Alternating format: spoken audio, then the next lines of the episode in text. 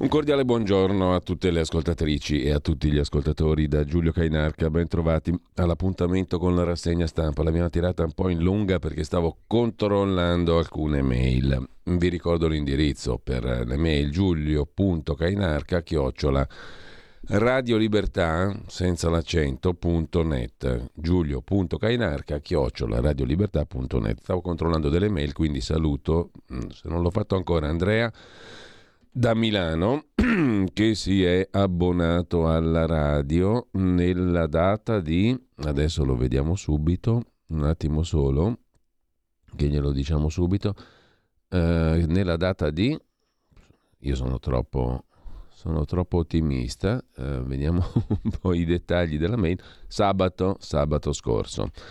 Sabato scorso si è abbonato Andrea da Milano e c'è un altro nuovo abbonamento, pure sempre da Milano, Fausto, a livello editore otto euro al mese. Comunque la mail vi serve anche per far arrivare delle belle idee, perché il duemilaventitré si apre con una gravissima difficoltà per questa bella radio da venticinque anni. Siamo nella melma più totale, nel giro di pochissimi mesi dobbiamo decidere il che fare, per cui tutte le idee lum- luminose, intelligenti, per me dovremmo diventare una radio di partito, tanto per dirne una, è una mia idea, così chiudiamo il cerchio. E siamo una radio di comunità, l'abbiamo sempre sviluppata questa comunità, questo confronto, per cui ce lo teniamo vivo anche così. Cominciamo a discutere su quali possono essere le idee migliori per portare avanti questo patrimonio di comunità condivisa che è la radio, perché altrimenti toccherà fare delle scelte molto drastiche nel giro di pochi mesi.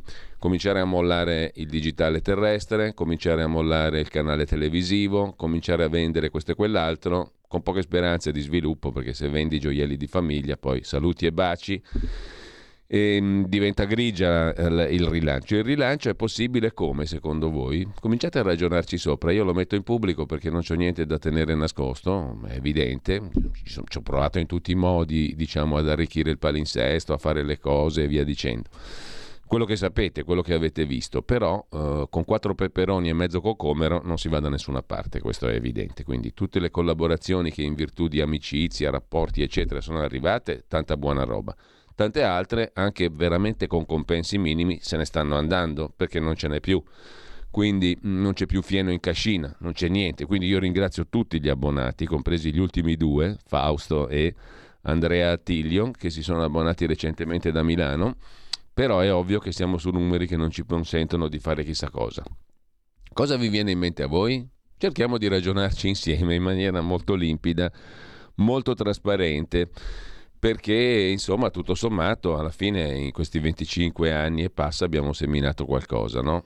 Se qualcosa ha senso e se c'è senso che esista e che resista, ok, se no si cambia, si volta pagina, si chiude, si fa altro, ehm, si archivia una stagione, tante cose possono succedere in maniera molto piana. Secondo me ci sono dei valori, c'è un, una comunità appunto, c'è un senso ancora eh, di cose da fare, ce ne sarebbero tante di belle cose da fare, l'abbiamo sperimentato anche in questi ultimi anni nei quali abbiamo cercato di dare un impulso. Stanno partendo adesso anche le trasmissioni sui territori dalle varie regioni, si possono fare molto meglio, ma è già un bel risultato, ve lo garantisco, di aver cominciato a farle partire le trasmissioni regionali, che possono solo essere arricchite. Il canale televisivo sarebbe potuta essere una buona cosa, però insomma bisogna anche avere un minimo di giro di risorse, perché sennò siamo messi veramente male. E non è colpa vostra, non è colpa neanche nostra, mia tantomeno. Però insomma il dato di fatto è questo qui. Cominciamo a ragionarci sopra. Voi cosa vedete per dare un futuro? Ah, naturalmente se all'ascolto c'è una serie di azionisti forti che vogliono investire sul serio, che siano imprenditori, che siano gente illuminata, tutti quelli che vogliono e che credono che possa essere utile uno strumento come questo, naturalmente fatevi sotto, è eh, giulio punto cainarca chiocciola radiolibertà punto net. Per il momento sorrido, poi vedremo se c'è da ridere o da piangere. Per il momento sorridiamo, stiamo in una via di mezzo, il più possibile realistica, empirica, concreta, eccetera, eccetera. L'ho fatta un po' lunga? Forse sì, però insomma la sostanza è questa qui. Ragioniamoci insieme, mm, eh, mettiamoci la testa insieme, vediamo come possiamo cavarcela alla meglio, eh, e, perché il duemilaventitré sarà un anno drastico, eh, di drastiche decisioni, di cose da fare. Se non sono drastiche forse è meglio, però mm, dobbiamo fare qualcosa, perché altrimenti va a finire male. Questo è il punto. Intanto andiamo al dunque delle notizie di oggi, dopo aver fatto il pippone introduttivo ma essenzialissimo. Non è un pippone, è una roba seria, importante, e visto che appunto tutto sommato esiste una dimensione forte di comunità in questa radio, a questa faccio appello, alla discussione pubblica aperta fra tutti coloro che ascoltano, che sostengono, che sono abbonati, che ci tengono, che ci passano, perché questo appunto è uno spazio a disposizione un po' di tutti alla fin fine, è sempre stato così, è nato così e teniamolo così. Se c'è qualche buona idea fatela pervenire, mettiamola in questi termini per il momento, all'indirizzo di cui sopra, giulio punto cainarca chiocciola radiolibertà, senza alcun tipo di accento, radiolibertà punto net. Benissimo, andiamo al dunque, o meglio, vediamo le notizie del giorno, come al solito, partendo dall'agenzia ANSA che apre con la questione dei carburanti. Giorgia Meloni, Italia alle accise, solo se aumentano gli incassi dell'IVA.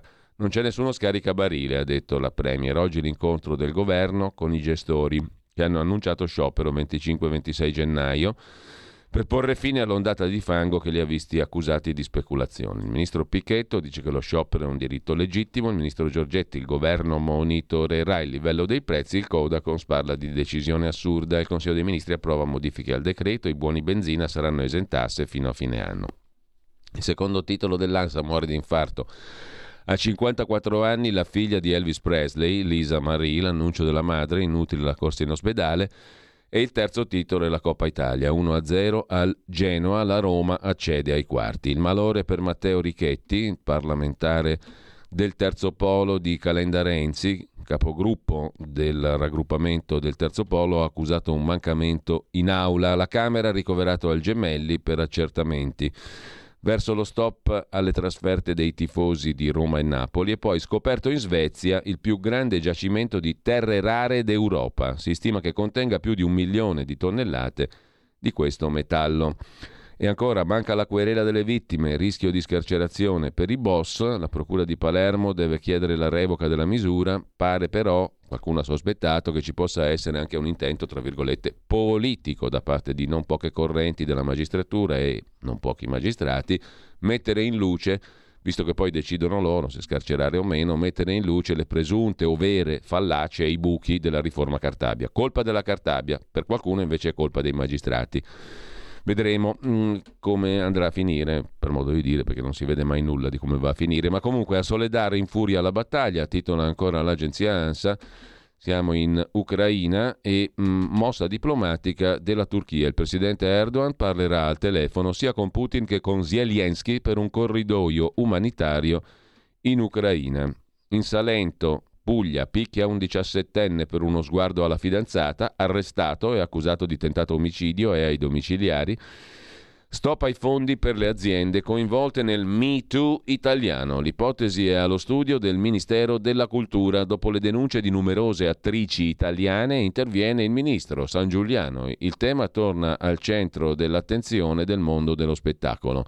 Mentre Chiara Ferragni a Sanremo potrebbe presentare un monologo sulla violenza sulle donne.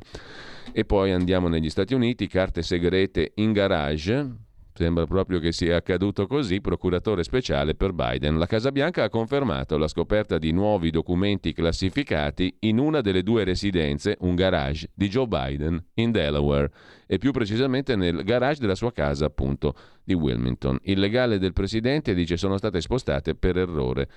Il presidente del Parlamento, della Camera, anzi lo speaker della Camera McCarthy va all'attacco, indaghi il Congresso, nominato un procuratore speciale. Dopodiché Giorgia Meloni si è incontrata con i vertici del M E S, verificare possibili correttivi, è corsa contro il tempo anche per il P N R R, riunita la cabina di regia, scrive l'agenzia ANSA, che poi si occupa di Londra. Le parole del sindaco di Londra Sadiq Khan, che va all'attacco della Brexit, ha fatto danni enormi e sta facendo danni enormi. Bisogna annacquare la Brexit, se non proprio rientrare nell'Unione Europea, dice il sindaco di Londra. Malcontento sempre più diffuso per una crisi aggravata agli occhi di molti dai contraccolpi dell'addio all'Europa, scrive l'agenzia ANSA in primissimo piano. L'inflazione rallenta negli Stati Uniti, a dicembre più sei virgola cinque per cento. E sempre dagli Stati Uniti, agenti uccidono cugino del fondatore di Black Lives Matter, colpito col taser, inchiodato a terra dopo un incidente stradale, chiedeva aiuto temendo la fine di Floyd. Così è morto il trentunenne Keenan Anderson, cugino del fondatore del movimento Black Lives Matter. Così l'agenzia ANSA in primo piano. E sempre dal primo piano dell'agenzia ANSA in Cina, quindicimila i nuovi casi di Covid nel report ufficiale di gennaio, ma vedremo altri numeri da asianews punto it. A chiudere, per la cronaca, bimbo morto a Sharm el Sheikh, un bambino di sei anni palermitano, spunta l'ipotesi di avvelenamento. L'incarico a un interprete di tradurre l'autopsia egiziana. Per quanto concerne la questione del Me Too italiano, qualche precisazione in più. Dopo le denunce da parte di alcune attrici italiane che hanno raccontato le violenze subite nel corso della loro professione, il Me Too italiano torna al centro del dibattito nel mondo del cinema. Il ministro della Cultura, Gennaro Sangiuliano, annuncia misure forti. La protezione delle donne è una questione che mi sta a cuore e mi attiverò in maniera ferma e decisa. L'osservatorio svolge un ruolo importante, a giorni incontrerò i responsabili, sono disponibile a lavorare con loro. Fatte le opportune valutazioni, sono disponibile a valutare ipotesi di escludere le aziende che hanno rilevato casi di questo tipo, di molestie, insomma, nei confronti di donne, dal sistema di provvigioni del Ministero, delle, del Ministero della Cultura, ha detto il ministro Sangiuliano. Mentre mh, su un tema decisamente più interessante per le tasche degli italiani, che riguarda più da vicino le tasche degli italiani, la questione del M E S, Meloni, Giorgia Meloni si è incontrata ieri con i vertici del M E S, del Meccanismo Europeo di Stabilità. Per spingere l'Italia a ratificare la riforma del M E S, i vertici del Meccanismo Europeo sono volati a Roma per un faccia a faccia con la Premier Giorgia Meloni, che potrebbe chiudere il dossier. Al di là della ratifica formale, su cui si esprimerà il Parlamento, la Premier vuole ragionare sulla sostanza, scrive l'agenzia ANSA. Bisogna verificare correttivi insieme agli altri Stati per rendere il M E S, dice Giorgia Meloni, uno strumento effettivamente capace di rispondere alle esigenze delle diverse economie. Insomma, era il diavolo, adesso può diventare il paradiso. Dopo la pandemia, la guerra in Ucraina e le nuove difficoltà economiche, lo strumento va ripensato per adattarlo alla nuova situazione. Il nuovo direttore generale del meccanismo europeo di stabilità, il lussemburghese Pierre Gramegna, un nome e un programma, la Gramegna, nominato a dicembre anche con l'appoggio del governo italiano, ha voluto incontrare la Premier a Palazzo Chigi assieme al suo braccio destro italiano, il segretario generale del M E S Nicola Giammarioli.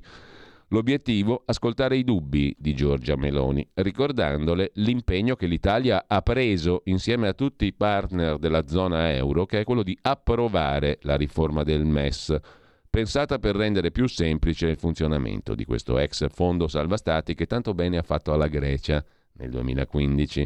La Premier, da parte sua, ha ribadito la sua posizione. Il M E S è uno strumento anomalo, perché pur disponendo di ingenti risorse non viene utilizzato dagli stati aderenti nonostante la difficile congiuntura economica.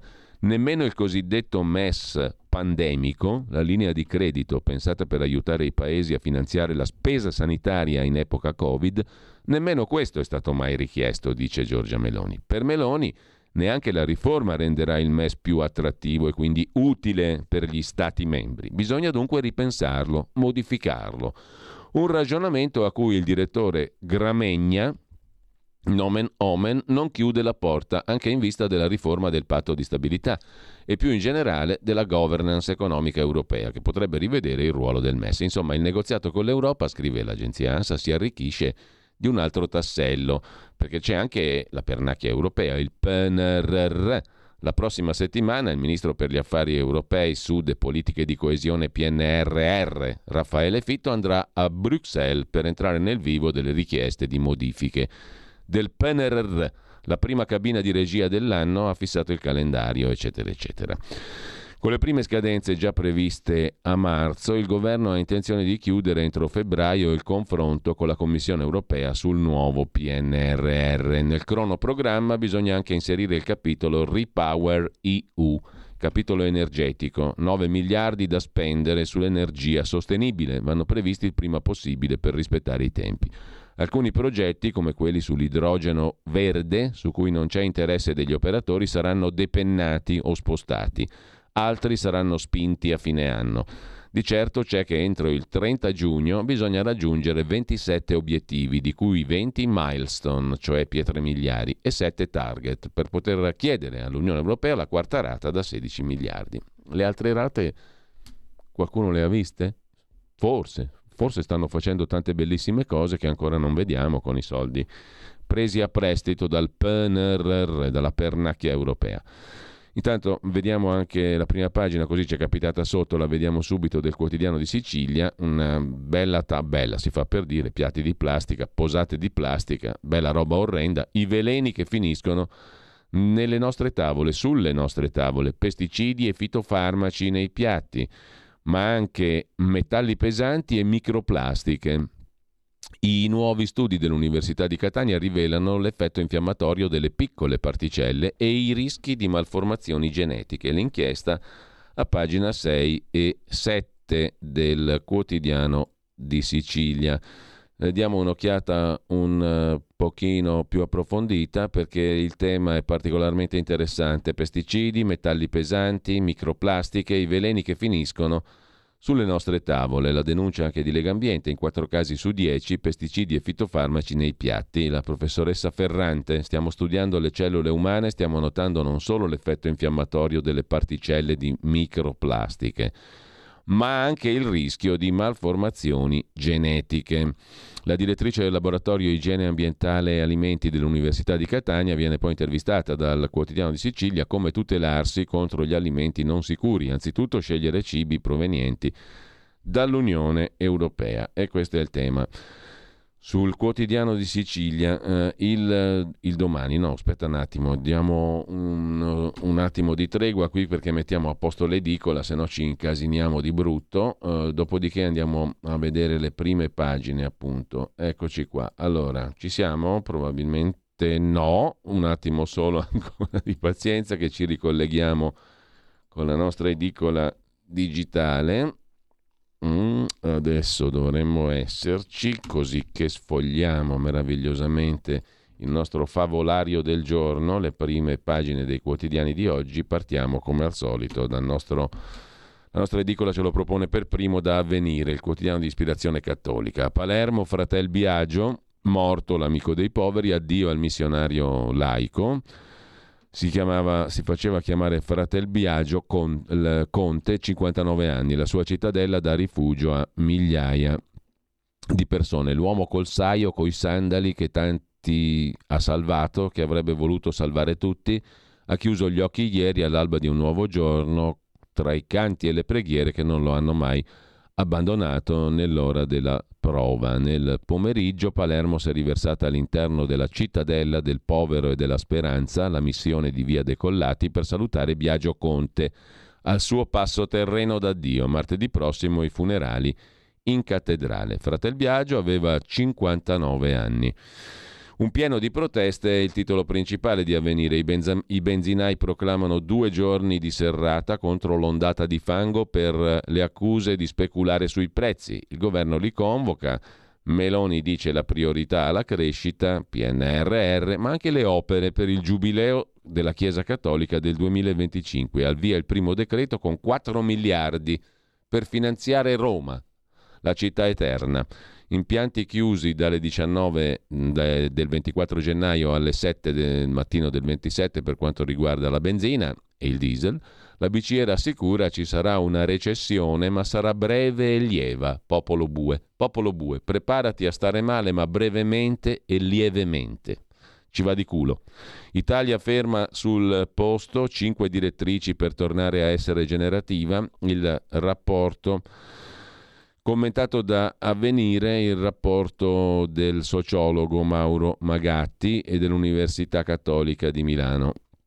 L'Italia è in surplus, urgente liberare le energie generative ancora nascoste. Sono bellissime parole, cinque punti per liberare la generatività.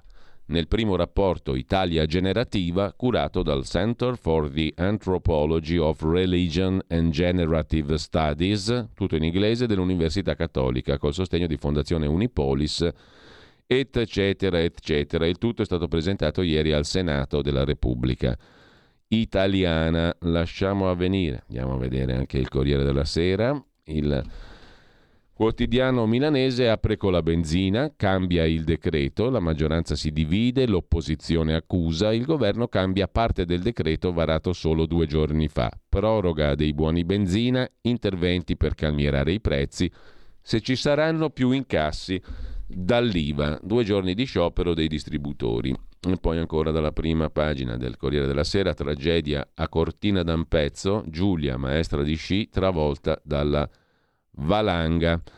Giulia Ramelli, trentaquattrenne veneziana, inutile il ricovero a Treviso. C'è poi in prima pagina sul Corriere della Sera l'intervista alla mamma di Elon Musk.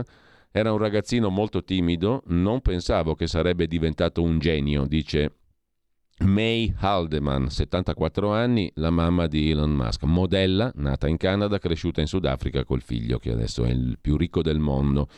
In un libro racconta la genesi di uno degli uomini più ricchi del mondo, ma Elon non ama il lusso, abita in case modeste. Tornando all'Italia, tre boss scarcerabili se la vittima non querela. Dopo i ladri, anche i boss mafiosi rischiano la scarcerazione per la riforma Cartabia, che così prevede in assenza della querela di parte lesa. Per fortuna i tre sono in cella anche per altra causa. L'Associazione Nazionale Magistrati dice è una legge da cambiare. E lasciamo con ciò la prima pagina del Corriere della Sera. Vediamo anche il Fatto Quotidiano di Marco Travaglio. Si sono accisi da soli, carburanti, i benzinai annunciano due giorni di sciopero contro il governo. Si sono accisi, il simpatico fotomontaggio vede Giorgetti e Meloni, il ministro dell'economia, la presidente del Consiglio, con eh, la pompa di benzina a mo' di pistola alla tempia. Si sono accisi da soli. Arriva il numero uno del M E S, è la prossima giravolta di Giorgia Meloni. Il M E S era orrendo, adesso diventa anche buono, se lo cambiamo un pochettino. Meloni chiama i T G, va in onda a reti unificate, furiosa con Mediaset e con Forza Italia, contestata sui suoi social, tenta di tamponare in tv e sulle accise medita una nuova retromarcia, scrive Il Fatto, che poi ne ha anche per il candidato presidente del centrodestra in Lazio, Francesco Rocca Crocerossa, pregiudicato ma già avvocato per tre anni, mentre ancora era pregiudicato, condannato nell'ottantanove perché intermediava vendite di eroina con nigeriani, riabilitato nel novantasette, si iscrisse all'ordine già nel novantaquattro, quando ancora non era stato riabilitato. Sui cinque Stelle Conte avvisa Bonaccini, mai con Italia Viva e con Calenda. Il P D va a trovare Cospito in carcere, anarchico, con l'ex ministro di giustizia Orlando, rivedere il quarantuno bis se non c'è l'accusa di mafia, come nel caso appunto di Cospito, che non è accusato di mafia, e poi Mattarella, no a onorevoli o ex nel nuovo Consiglio Superiore della Magistratura, rischia anche l'ex ministra Cartabia, mentre tre mafiosi rischiano di uscire per la riforma Cartabia, scrive anche Il Fatto Quotidiano, e poi il T A V del Sud, Salerno Reggio, spreco col P N R R da trenta miliardi, ben due pagine di Antonello Caporale dedicate all'alta velocità, treno ad alta velocità del Sud Salerno Reggio, da Vallo della Lucania, il pezzo di Caporale, quattrocentoquarantacinque chilometri, centosessanta in galleria, uno spreco enorme col P N R R, il T A V del Sud, trenta miliardi di spreco. La frase del giorno, sicurezza sul lavoro, parte male il tavolo tra la ministra Calderone e i sindacati. Tante belle chiacchiere, vogliamo i fatti, un'altra grana in arrivo per il governo. A proposito di governo, di Partito Democratico e di governo si occupa Marco Travaglio, solo che di partito è scritto tutto insieme, di partito. Il P D è di partito e il Gepù non c'è più.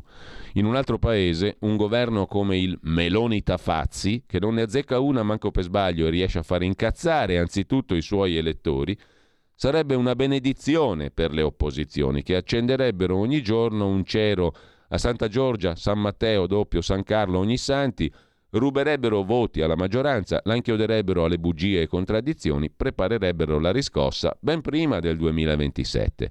Invece ne approfitta solo il Movimento cinque Stelle dell'ottimo, meraviglioso, insuperabile, fantastico, ineccepibile Giuseppe Conte, malgrado l'oggettivo handicap di avere un leader che passa ben due giorni a Cortina e indossa pure il maglione a collo alto, scrive Travaglio.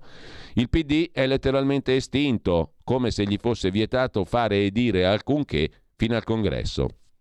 La patologia di parlare in un codice cifrato, tutto suo, il P D ese, accessibile solo a una dozzina di capi corrente, se va bene, si è aggravata al punto che nessuno sa più cosa sta dicendo e appena parla si precipita ad autotradursi su Google Translate, invano. Anziché aiutare gli alieni a riatterrare sulla terraferma e a riscoprire l'italiano, o almeno il linguaggio dei segni, la grande stampa li spinge verso nuovi orizzonti extraterrestri. Noi, per dire, non abbiamo capito perché mai con le primarie aperte il P D faccia scegliere il suo segretario anche ai non iscritti, cioè a chi passa per la strada, vede un gazebo, entra e vota, per scherzo o per dispetto, ma ogni tribù ha le sue usanze. Però, da quando è nato, il P D ha sempre previsto il voto online per chi stava all'estero e nelle primarie per i sindaci, periodo Covid, anche per chi stava in Italia, ma non poteva o non voleva uscire di casa. Siccome siamo nel ventidue, quasi tutti fanno quasi tutto online, spesa, smart working, telefonate, lezioni, lettura giornali, riunioni aziendali, bonifici bancari, colloqui fra capi di Stato, reati telematici, sesso cibernetico, pareva scontato ciò che aveva proposto la Schlein, affiancare ai gazebo il voto online, così ciascuno può decidere se votare di presenza o da casa. Apriti cielo, l'ossessione psicopatologica per i cinque Stelle ha scatenato una canea di strilli. Cosa facciamo? Copiamo i grillini? Come se il web l'avessero inventato Grillo e Casaleggio. Ancora ieri su Repubblica, conclude Marco Travaglio, quel gran genio di Stefano Folli, che ha una modernità lievemente inferiore alla pietra focaia, metteva in guardia il P D dall'adottare anche sul piano simbolico i metodi dei famigerati cinque Stelle, inventori dell'uso politico del web con la piattaforma Rousseau. Si attende ad Oras una nuova direzione del partito, conclude Marco Travaglio, per stabilire se chi non vuole o non può uscire di casa possa votare con segnali di fumo dal balcone, con un piccione viaggiatore o con un messo a cavallo. Guarda come sono conciati quelli del Di Partito Democratico. Dal Fatto Quotidiano passiamo al Giornale. Apertura del giornale, trattativa Stato benzinai, lo sciopero spaventa, prima serrata per colpire il governo, Meloni modifica il decreto, apre al taglio delle accise, ma solo con maggiori entrate I V A e va in tv davanti a dieci milioni di spettatori, scrive il giornale. Di spalla c'è l'abuso d'ufficio, su cinquemilaquattrocentodiciotto procedimenti, soltanto diciotto condanne. Il non reato che ingolfa i tribunali. L'analisi è di Fabrizio Boschi a pagina nove. Nel duemilaventuno quattromilaquattrocentosessantacinque su cinquemilaquattrocentodiciotto procedimenti in tutta Italia per abuso d'ufficio si sono conclusi in udienza preliminare o in udienza con rito abbreviato con decreto di archiviazione. Il dato dimostra le difficoltà che questa ipotesi di reato al centro di una possibile riforma del governo incontra nelle aule dei tribunali. È uno spauracchio in mano alle procure, scrive Luca Fazzo. Ci sono i numeri, i numeri sui processi per abuso d'ufficio dimostrano una cosa: il reato di abuso non è solo una tagliola messa sul cammino dell'amministratore pubblico, non è solo un reato omnibus, un passepartout con cui, in assenza di altri indizi, i pubblici ministeri possono iniziare a scavare su sindaci e assessori sperando di trovare. È anche e soprattutto una macchina che ingolfa i tribunali, un macigno sulla strada per l'efficienza della giustizia. Come finiscono le inchieste per abuso d'ufficio? diciotto condanne su quattrocentocinquantacinque processi, trecentosettanta rinvii a giudizio contro quattromilaseicento archiviazioni. Non esiste un solo reato in tutto il codice penale che abbia numeri paragonabili di insuccessi dell'accusa. Non è un caso, i numeri dimostrano che l'abuso è in realtà un reato non reato, privo dei requisiti di chiarezza che in ogni paese servono per dettare al cittadino le regole da seguire nel suo vivere onestamente. Eppure migliaia di amministratori pubblici, dal piccolo sindaco al sindaco della metropoli, al dirigente del ministero, sono costretti quotidianamente a chiedersi se sarà l'atto, ad ogni firma, ad ogni delibera, quello che lo farà finire alla sbarra. Effetto Cartabia, boss in libertà, titola anche il giornale a proposito di giustizia, con Felice Manti. La complessa applicazione della riforma Cartabia diventa l'alibi delle toghe politicizzate che si servono dei giornali e dei partiti amici per mandare pizzini al governo in vista della prossima riforma della giustizia.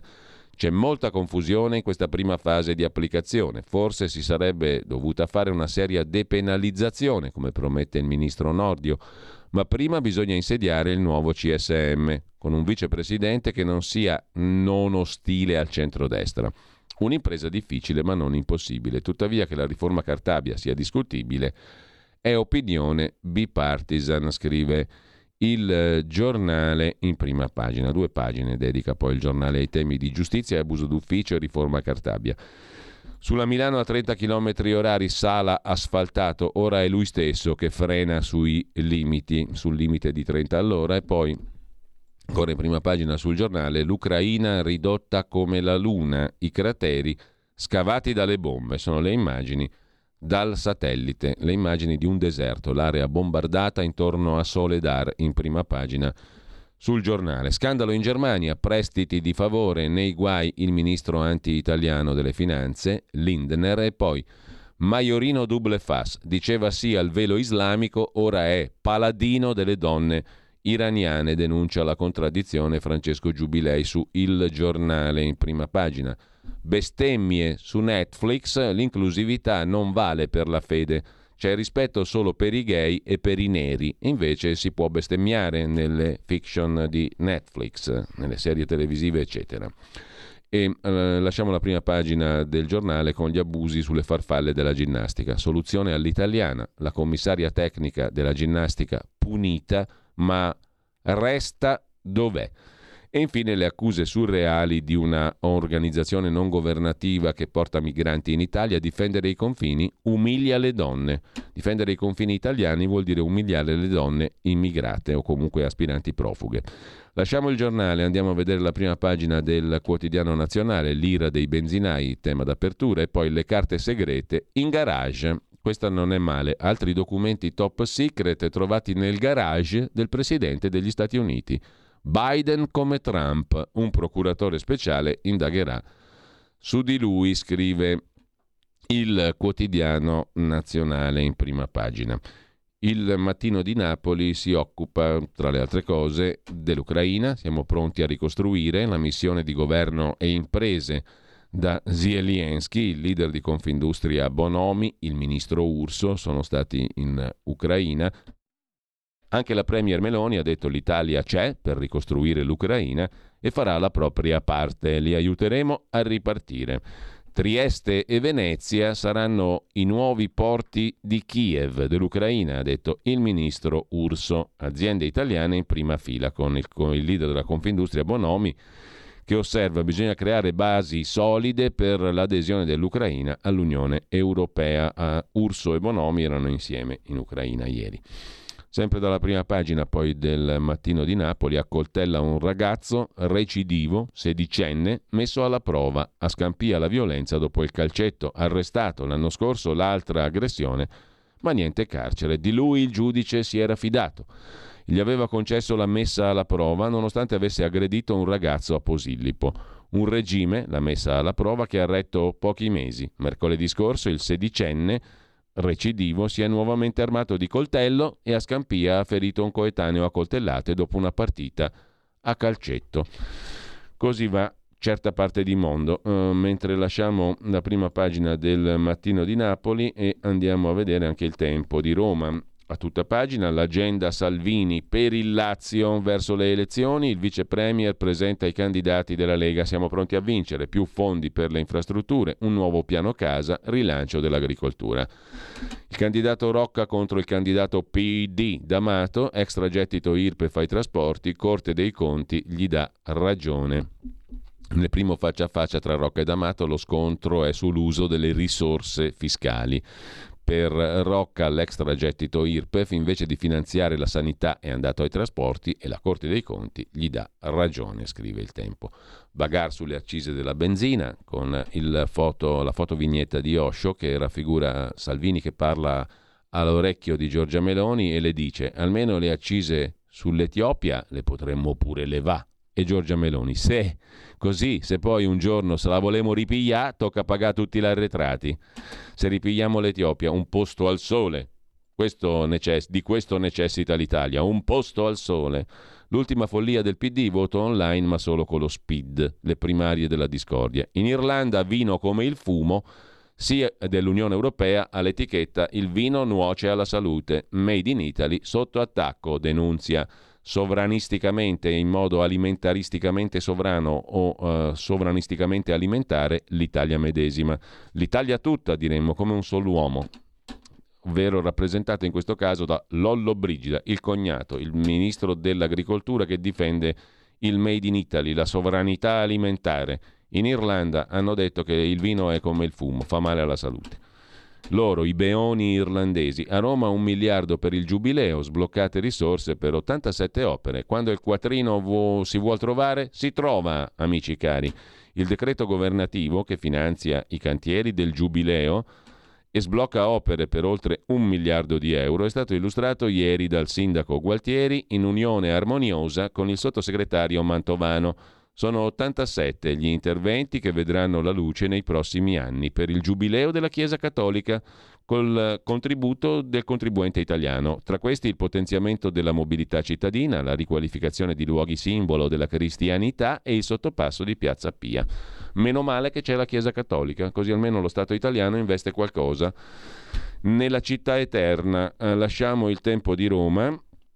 Andiamo a dare un'occhiata alla prima pagina di Repubblica. Repubblica apre con la retromarcia sulle accise. Il governo modifica il decreto e stabilisce che se i prezzi della benzina cresceranno, subito il taglio delle imposte. Parla Fazzolari, che dovrebbe essere il sotto, uno dei sottosegretari principali alla presidenza del Consiglio, il sottosegretario a Palazzo Chigi Fazzolari. Rispettiamo il nostro programma.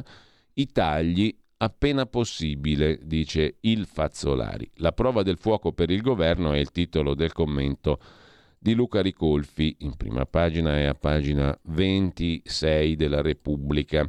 Non credo che i primi passi falsi del governo Meloni, dalla marcia indietro sul P O S alla riscrittura delle norme sui rave party, abbiano turbato troppo l'elettorato. Sono cose marginali. Alquanto diverso è il caso delle accise sui carburanti, ridotte con decreti da Draghi, in parte da Meloni stessa, ma sostanzialmente ripristinate con la legge di bilancio. Discutere se si tratti o no di una promessa mancata è poco rilevante rispetto a un altro dato. L'aumento del prezzo dei carburanti è tangibile, riguarda quasi tutti, è di entità non trascurabile, in media trentacinque quaranta euro al mese per famiglia, secondo una mia stima. Insomma, è una di quelle mosse a cui non si può non reagire, scrive Ricolfi. Non sappiamo cosa succederà nei prossimi giorni, se ci sarà da parte del governo un tentativo di correre ai ripari con un nuovo taglio delle accise, inevitabilmente modesto, o con buoni carburante per certe categorie, o mediante un allineamento al ribasso delle accise del gasolio e della benzina, come suggerito dall'Istituto Bruno Leoni. O se invece il governo terrà duro, lasciando le cose come stanno e spiegando perché non ha rinnovato il taglio delle accise. Quel che mi sembra certo è che, coerenza con le promesse elettorali a parte, dare una spiegazione non è difficile. La ratio della misura è molto semplice. Mantenere la riduzione delle accise si poteva fare in due modi, ovvero con dieci dodici miliardi in più di debito pubblico o con dieci dodici miliardi in meno di sostegni alle famiglie e alle imprese. Nessuna delle due opzioni sarebbe stata indolore, è tutto da dimostrare che sarebbero state opzioni più favorevoli ai ceti popolari e o meno rischiose per l'economia. La domanda è come reagirà nelle prossime settimane l'elettorato di Giorgia Meloni. È un test importante, scrive Ricolfi. Dall'andamento del consenso verso questo governo, di fronte a uno scoglio che è di natura strutturale, si potrà capire meglio la natura del sostegno a Giorgia Meloni. Se, come alcuni sondaggisti paiono intravedere, dovessimo assistere a un travaso di voti da Fratelli d'Italia a cinque Stelle e Lega, sarebbe difficile non concludere che è sostanzialmente corretta la lettura, in chiave populista, del consenso al partito di Meloni. Se invece il consenso del partito e della sua leader dovesse reggere l'urto della prima vera prova da quando si è insediato il governo, forse dovremmo dare qualche credito in più a quanti sottolineano le novità che la destra di Fratelli d'Italia ha portato sulla scena politica. Con un consenso calante sarebbe difficile per Meloni non essere tentata da qualche passo indietro, ma se il consenso dovesse reggere l'urto delle accise, la sua capacità di guidare il governo riceverebbe un ulteriore impulso, osserva Luca Ricolfi su Repubblica. Da Repubblica il Me Too e il ministro Sangiuliano, in caso di abusi stop ai fondi agli show finanziati dal Ministero della Cultura, e poi ancora adozioni, cambiare la legge per gli orfani dei femminicidi, la Cassazione chiede alla Corte Costituzionale di cambiare la legge sulle adozioni per tutelare i casi più drammatici di tutti, gli orfani dei femminicidi. E poi ancora un'intervista alla Presidente del Parlamento europeo, Metsola, siamo pronti a ritirare la pensione ai corrotti, sulle interferenze straniere bisognava vigilare di più, ora chiedo sanzioni rapide, dice la Presidente dell'Europarlamento. L'intervista alle pagine sei sette, sulle potenze straniere servivano più controlli, ora taglierò la pensione ai deputati condannati, dice Metsola, presidente dell'Europarlamento. Non temo che l'inchiesta si possa allargare, ma sono pronta a tutto. Voglio sanzioni più rapide contro chi non rispetta le regole. Non sospettavo nulla. Non ho mai conosciuto Antonio Panzeri. Cosa direi a Cozzolino, l'altro eurodeputato P D coinvolto? Hai portato la tristezza al Parlamento europeo, niente meno. Quando è scoppiato lo scandalo è stato uno shock, ero a Malta, ho chiesto quanto è grave, chi è coinvolto, adesso dobbiamo reagire. Anch'io sono stata invitata ai mondiali di calcio, ho detto no, una fortuna, chi mai me lo avrebbe detto in quel momento? Così Repubblica riassume la chiacchierata con la Presidente dell'Europarlamento, ma in primo piano c'è la foto su Repubblica dell'anarchico Alfredo Cospito durante una delle udienze processuali, quando ancora era molto in carne. Cospito dice: mi lascerò morire, il mio corpo è l'ultima protesta. Alfredo Cospito è un duro, scrive Francesco Bei. La sua carriera militare e criminale parla per lui. Ha gambizzato un dirigente di Ansaldo Nucleare, Roberto Adinolfi, attentato per cui ha già scontato dieci anni in carcere. È stato condannato per strage per due bombe piazzate nel duemilasei davanti alla scuola Carabinieri di Fossano. Da ottantasei giorni è in sciopero della fame contro il regime del quarantuno bis del carcere duro disposto per lui. In cella con cospito, racconta Francesco Bei su Repubblica. Sono pronto a morire, il corpo è la mia arma. Sciopero della fame da ottantasei giorni dell'anarchico contro il quarantuno bis. No al carcere duro, vado avanti anche se sarà la mia ultima battaglia. Sono un sovversivo, sono sempre stato un ribelle fin da quando ho rifiutato la naia. Non ho mai accettato di servire lo Stato. Sono un anarchico. Per definizione l'anarchia non ha struttura. Non ho reti a cui impartire ordini. Per questo non merito il carcere duro. Non mi permettono di leggere i libri che chiedo, solo quelli comprati qui vicino. Mi vietano i giornali e perfino certi canali tivù. Che senso ha? Il quarantuno bis va tolto a tutti, anche ai mafiosi. Sono problemi che dovete risolvere voi politici. Io uso lo sciopero della fame perché è il solo mezzo che ho. Ieri una delegazione di parlamentari del P D, in testa l'ex ministro di Giustizia Orlando, gli ha fatto visita. Se va avanti così, presto non mi alzerò più, dice l'anarchico Alfredo Cospito, cinquantacinque anni, condannato a venti anni per aver diretto la Federazione Anarchica e per alcuni attentati. Dopo che la Cassazione ha riqualificato l'accusa in strage, il processo è tornato alla Corte d'Appello di Torino. Per lui chiesto l'ergastolo. Dal quattro maggio Cospito è al quarantuno bis, corrispondenza vietata, aria limitata a due ore in cubicolo di pochi metri, socialità per una sola ora al giorno in saletta con tre detenuti. Contro il carcere duro ha presentato ricorso, l'udienza è ancora da fissare.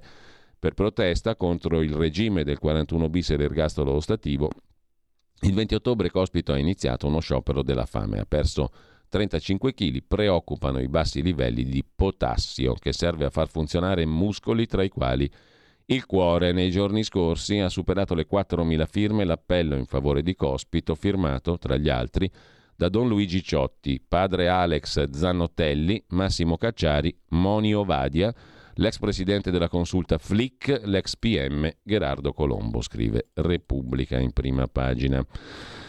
Prima pagina che lasciamo per andare a vedere anche La Stampa di Torino. La Stampa di Torino apre con la benzina, naturalmente. Il governo in panne. Meloni dice taglieremo le accise solo se aumenta il gettito I V A. Rabbia di Lega e Berlusconi. Giorgia sbaglia, dicono i due soci. Intanto inchiesta sulla sanità, dal Brufen allo Zimox, mancano trecento farmaci. L'AIFA, l'Agenzia Italiana del Farmaco, consiglia usate i generici.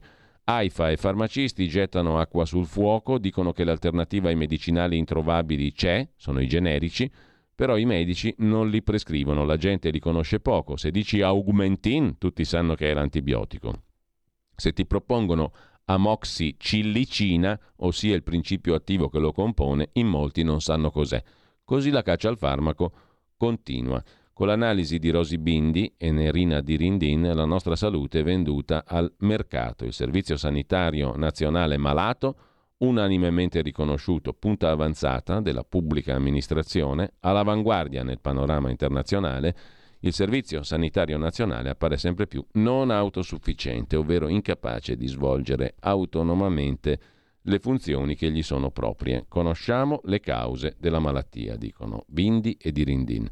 Sabato manderemo in onda un'altra intervista di Maurizio Bolognetti sul tema con un sindacalista della sanità, eh, ne parleremo più tardi più dettagliatamente. E c'è una persona che ha seguito molto da vicino questo tema ed è appunto il nostro Maurizio Bolognetti, che su questo tema della sanità ha fatto molti, moltissimi servizi e molti sono andati in onda proprio qui su Radio Libertà. Intanto, eh, sempre dalla prima pagina della Stampa di Torino, Russia e Iran invocano Dio per giustificare i loro abomini, commenta lo psicoanalista Massimo Recalcati, o psichiatra, non mi ricordo mai, eh, Massimo Recalcati. E mh, abbiamo anche lo schiaffo al Me Too. Il Museo del Cinema di Torino premia Kevin Spacey, l'infamone. C'è chi avrà sempre Parigi e chi invece l'Italia. Parigi per le relazioni pericolose, l'Italia per l'indulgenza plenaria, scrive La Stampa pomposamente in prima pagina. Pagina ventiquattro c'è l'articolo di Lodovico Poletto, l'attore Kevin Spacey riceve lunedì il premio Stella della Mole al Museo del Cinema di Torino, ma crescono le polemiche. Cinzia Spanò di Amleta dice non lo avrei invitato, è ancora aperto un processo per molestie a suo carico. Con ciò lasciamo anche la prima pagina della Stampa di Torino e andiamo a vedere La Verità di Maurizio Belpietro, che apre con la Cartabia. Riforma Cartabia, saltano i processi ai boss mafiosi. La riforma della ministra Cartabia, ministra nel governo Draghi, appena entrata in vigore, lascia a piede libero fior di criminali, cancella decine di procedimenti giudiziari. Altro che metterla a capo del C S M. Qui bisogna riparare i suoi danni. Ogni giorno una brutta sorpresa. Urge intervenire, scrive anche il direttore Maurizio Belpietro. È una legge, quella della Cartabia, che sbianchetta i processi. Saltano le indagini anche sui capimafia. L'obbligo di querela, inserito nella riforma voluta dall'ex ministro Cartabia, sta falcidiando migliaia di procedimenti. Tornano liberi non solo i boss siciliani accusati di rapimento, ma anche stupratori e sfruttatori di prostitute.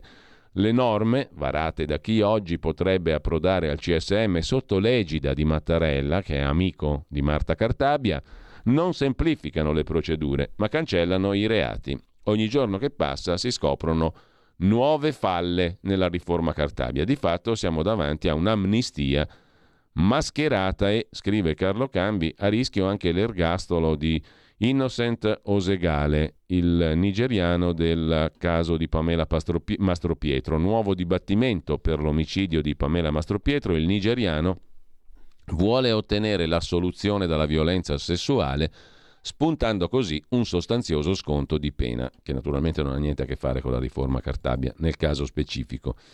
Intanto, sempre dal primo piano della Verità, ripreso da Bergoglio, padre Georg prova a frenare, ma arrivano le frasi postume dell'appena defunto cardinale Pell, che parla del pontificato di Francesco un disastro. Di spalla Francesco Borgonovo, gli ecoteppisti sono servi sciocchi del sistema a cui dicono di opporsi. Marcello Veneziani, quattro figurine stereotipate si contendono le spoglie del P D, spocchia e martello.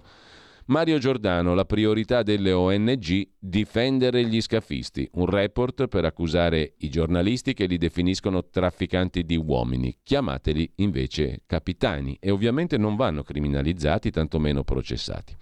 Flaminia Camilletti si occupa sulla Verità dei medicinali che mancano da un anno, ma quanto è comodo scoprirlo soltanto adesso. Per Speranza e compagnia non era un problema quando c'era l'altro governo. Lo scoprono adesso col governo Meloni. Mezza retromarcia sulle accise e intanto terre rare, un altro nodo scorsoio, scrive ancora La Verità, mentre il governo mette la parola fine all'idea di un taglio immediato di accise e annuncia solo un meccanismo per sterilizzare futuri aumenti, il problema all'orizzonte si sposta sulla crisi e la penuria di materie prime. L'alert arriva dal più grande gestore del comparto, un allarme solo in minima parte mitigato dalla scoperta di un maxi giacimento in Svezia. Con ciò lasciamo la prima pagina della Verità con Silvana De Mari. Mai dare un virus respiratorio in mano agli stati è la lezione della pandemia. I governi lascino lavorare i medici come hanno sempre fatto. L'idea di fermare un virus respiratorio è folle. I medici hanno sempre curato i malati. Con il Covid però lo Stato ha imposto assurdi protocolli, dannosi lockdown, privandoci di salute e diritti e affossando l'economia. La pandemia insegna che i medici vanno lasciati fare il loro mestiere, semplicemente, scrive Silvana De Mari, senza diktat dallo Stato. Così Silvana De Mari chiude la prima pagina della Verità, tutta dedicata alla lotta all'invasione, il borsino dei trafficanti di uomini, meno ucraini crescono gli egiziani, le O N G pazze d'amore per gli scafisti, non criminalizzateli, chiamateli capitani. Fabio Amendolara, che si occupa di ciò che ha raccontato ieri Avvenire, la cattura del mercante di schiavi più importante, più crudele del mondo, un eritreo che gestisce la tratta dal Corno d'Africa alla Libia. Kidan Zekarias Abte Mariam, eritreo, considerato il più grande trafficante di esseri umani in Europa ed Africa, è stato arrestato su mandato di Olanda e Emirati Arabi. Stando ai mandati di cattura, sarebbe uno dei padroni della storica rotta terrestre delle migrazioni che collega il Corno d'Africa alla Libia e attraversa il Sahara, un sentiero della morte che ogni anno migliaia di persone non riescono a completare. Il suo arresto è avvenuto a Khartoum, Sudan, l'primo gennaio. confermato martedì. Notizia ripresa dai media di tutto il mondo, tranne che da noi a dire il vero. La svolta per la cattura sarebbe arrivata dopo che le autorità degli Emirati Arabi Uniti hanno cominciato ad attenzionare l'organizzazione dell'eritreo Khidan Abtemariam e i membri della sua famiglia, soprattutto uno dei fratelli, scoprendo giri di denaro che hanno portato gli investigatori in Sudan. Stando a un tweet pubblicato dal ministro degli interni degli Emirati Arabi, Zaif bin Zayed Al Nahyan, l'operazione internazionale è durata nove mesi, ha coinvolto anche etiopi e sudanesi. Secondo quel che riporta il quotidiano Avvenire, potrebbe determinare una svolta nel contrasto a un business criminale, quello dell'immigrazione illegale, miliardario. La rete occulta dell'Eritreo in trent'anni ha importato in Europa dall'Africa centinaia di migliaia di immigrati per vie illegali gestite da clan e bande organizzate che, con la corruzione, fanno passare i confini agli immigrati fino alle coste della Libia, dove ad attenderli ci sono i famosi barconi. Ma la cosa più truce, scrive ancora La Verità, è che terminato il viaggio verso la Libia, gli immigrati finivano in un centro smistamento a Bani Walid. Lì chi poteva pagare cash continuava il viaggio. Gli altri venivano torturati finché i familiari non inviavano i soldi per la partenza. Perciò è accusato in Olanda anche di estorsione questo bel tizio. La latitanza dell'Eritreo è durata due anni. I proventi dei sequestri e del traffico della sua rete finivano su conti di banche negli Emirati Arabi. Poi è finito nella National Opsporing List, ovvero la lista olandese dei ricercati più pericolosi perché sospettato di traffico di uomini.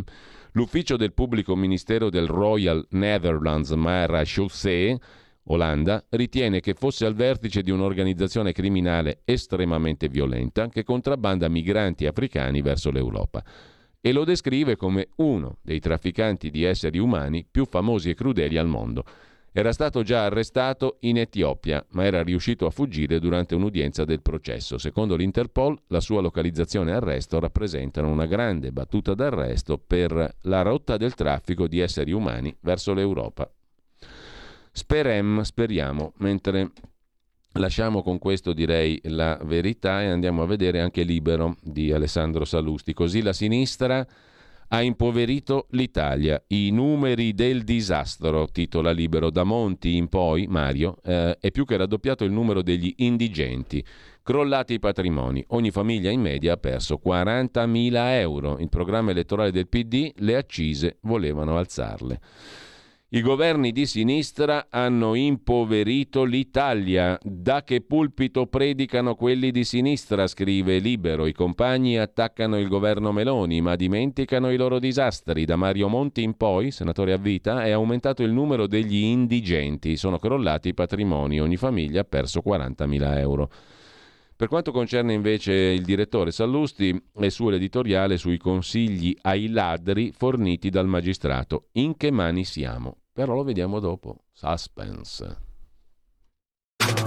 Stai ascoltando Radio Libertà, la tua voce libera, senza filtri né censura. La tua radio.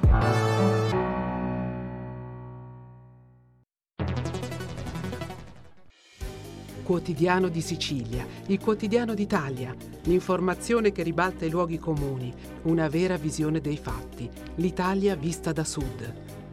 Ogni siciliano che vive in Italia e nel mondo è una risorsa, è protagonista della crescita della nostra nazione.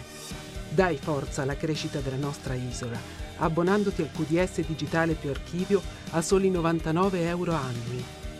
Quotidiano di Sicilia, il quotidiano d'Italia. Una scelta di valore.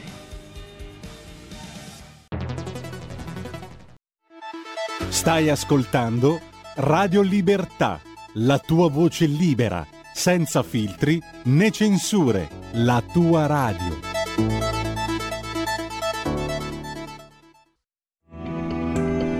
Il meteo punto it presenta le previsioni del giorno.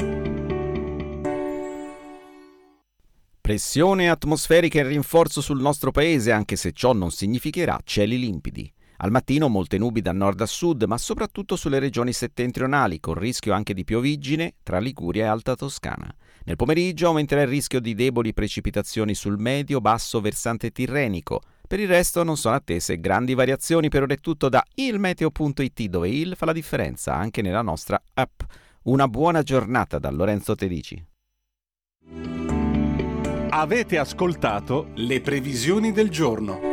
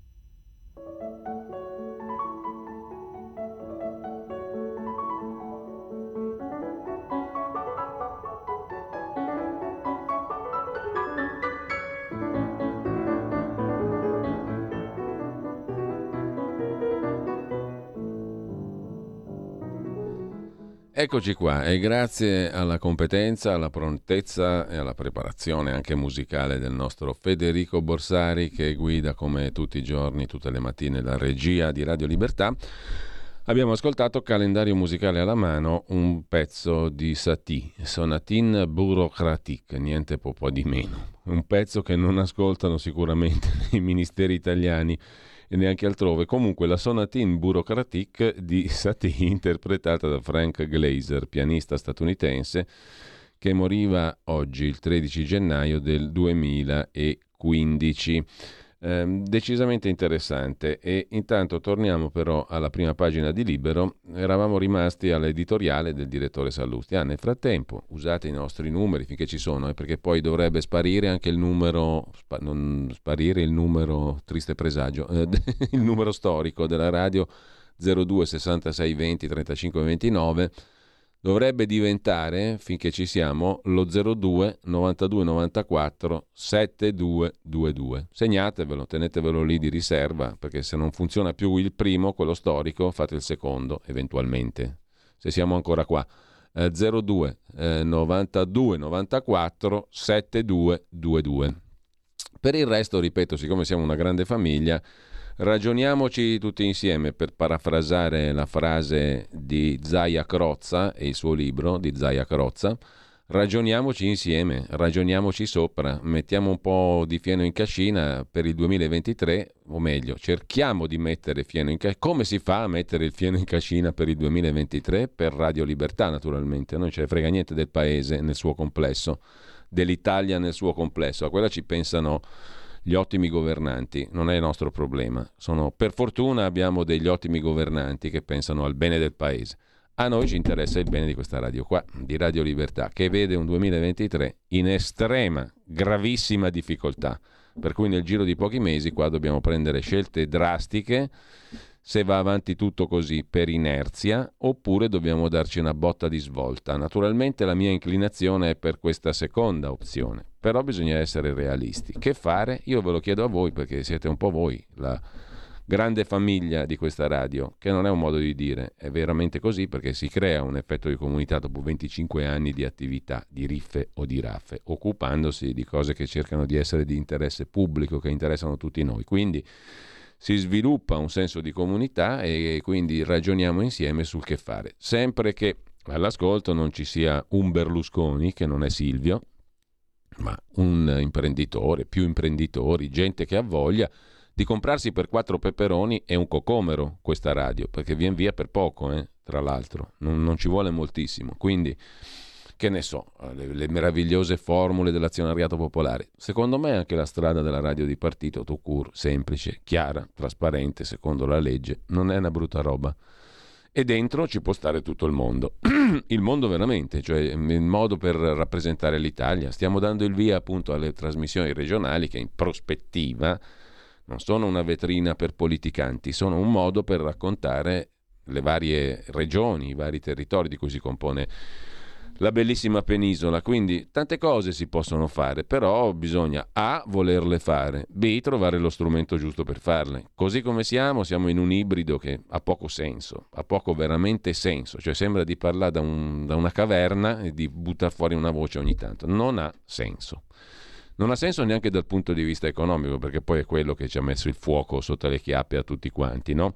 Stiamo più in piedi se andiamo avanti così, quindi bisogna che ci diamo una mossa in qualche modo, perché sarebbe un po' brutto, diciamo, morire proprio adesso. Boh, c'erano segnali interessanti, c'è anche un, una parte di governo amica, diciamo così, una parte amica al governo, mettiamola così. Non sarebbe una gran cosa secondo me, però lo dico apertamente, così come ho detto sempre apertamente tutte le cose, lo dico in pubblico, lo dico con voi, perché questa è la cosa più importante. Da venticinque anni a questa parte c'è una rilevanza pubblica di quello che si fa, che è evidente e chiara, e c'è un interesse collettivo, pubblico, condiviso un po' da tutti noi, no? Ci mancherebbe qualcosa.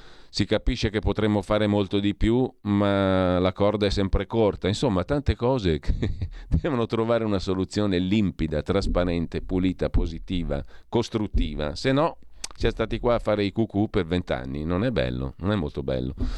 In ogni caso, voi come la vedete? Fatemi sapere la vostra opinione. I canali sono quelli soliti. Quando apriamo le linee è lo zero due sessantasei venti trentacinque ventinove.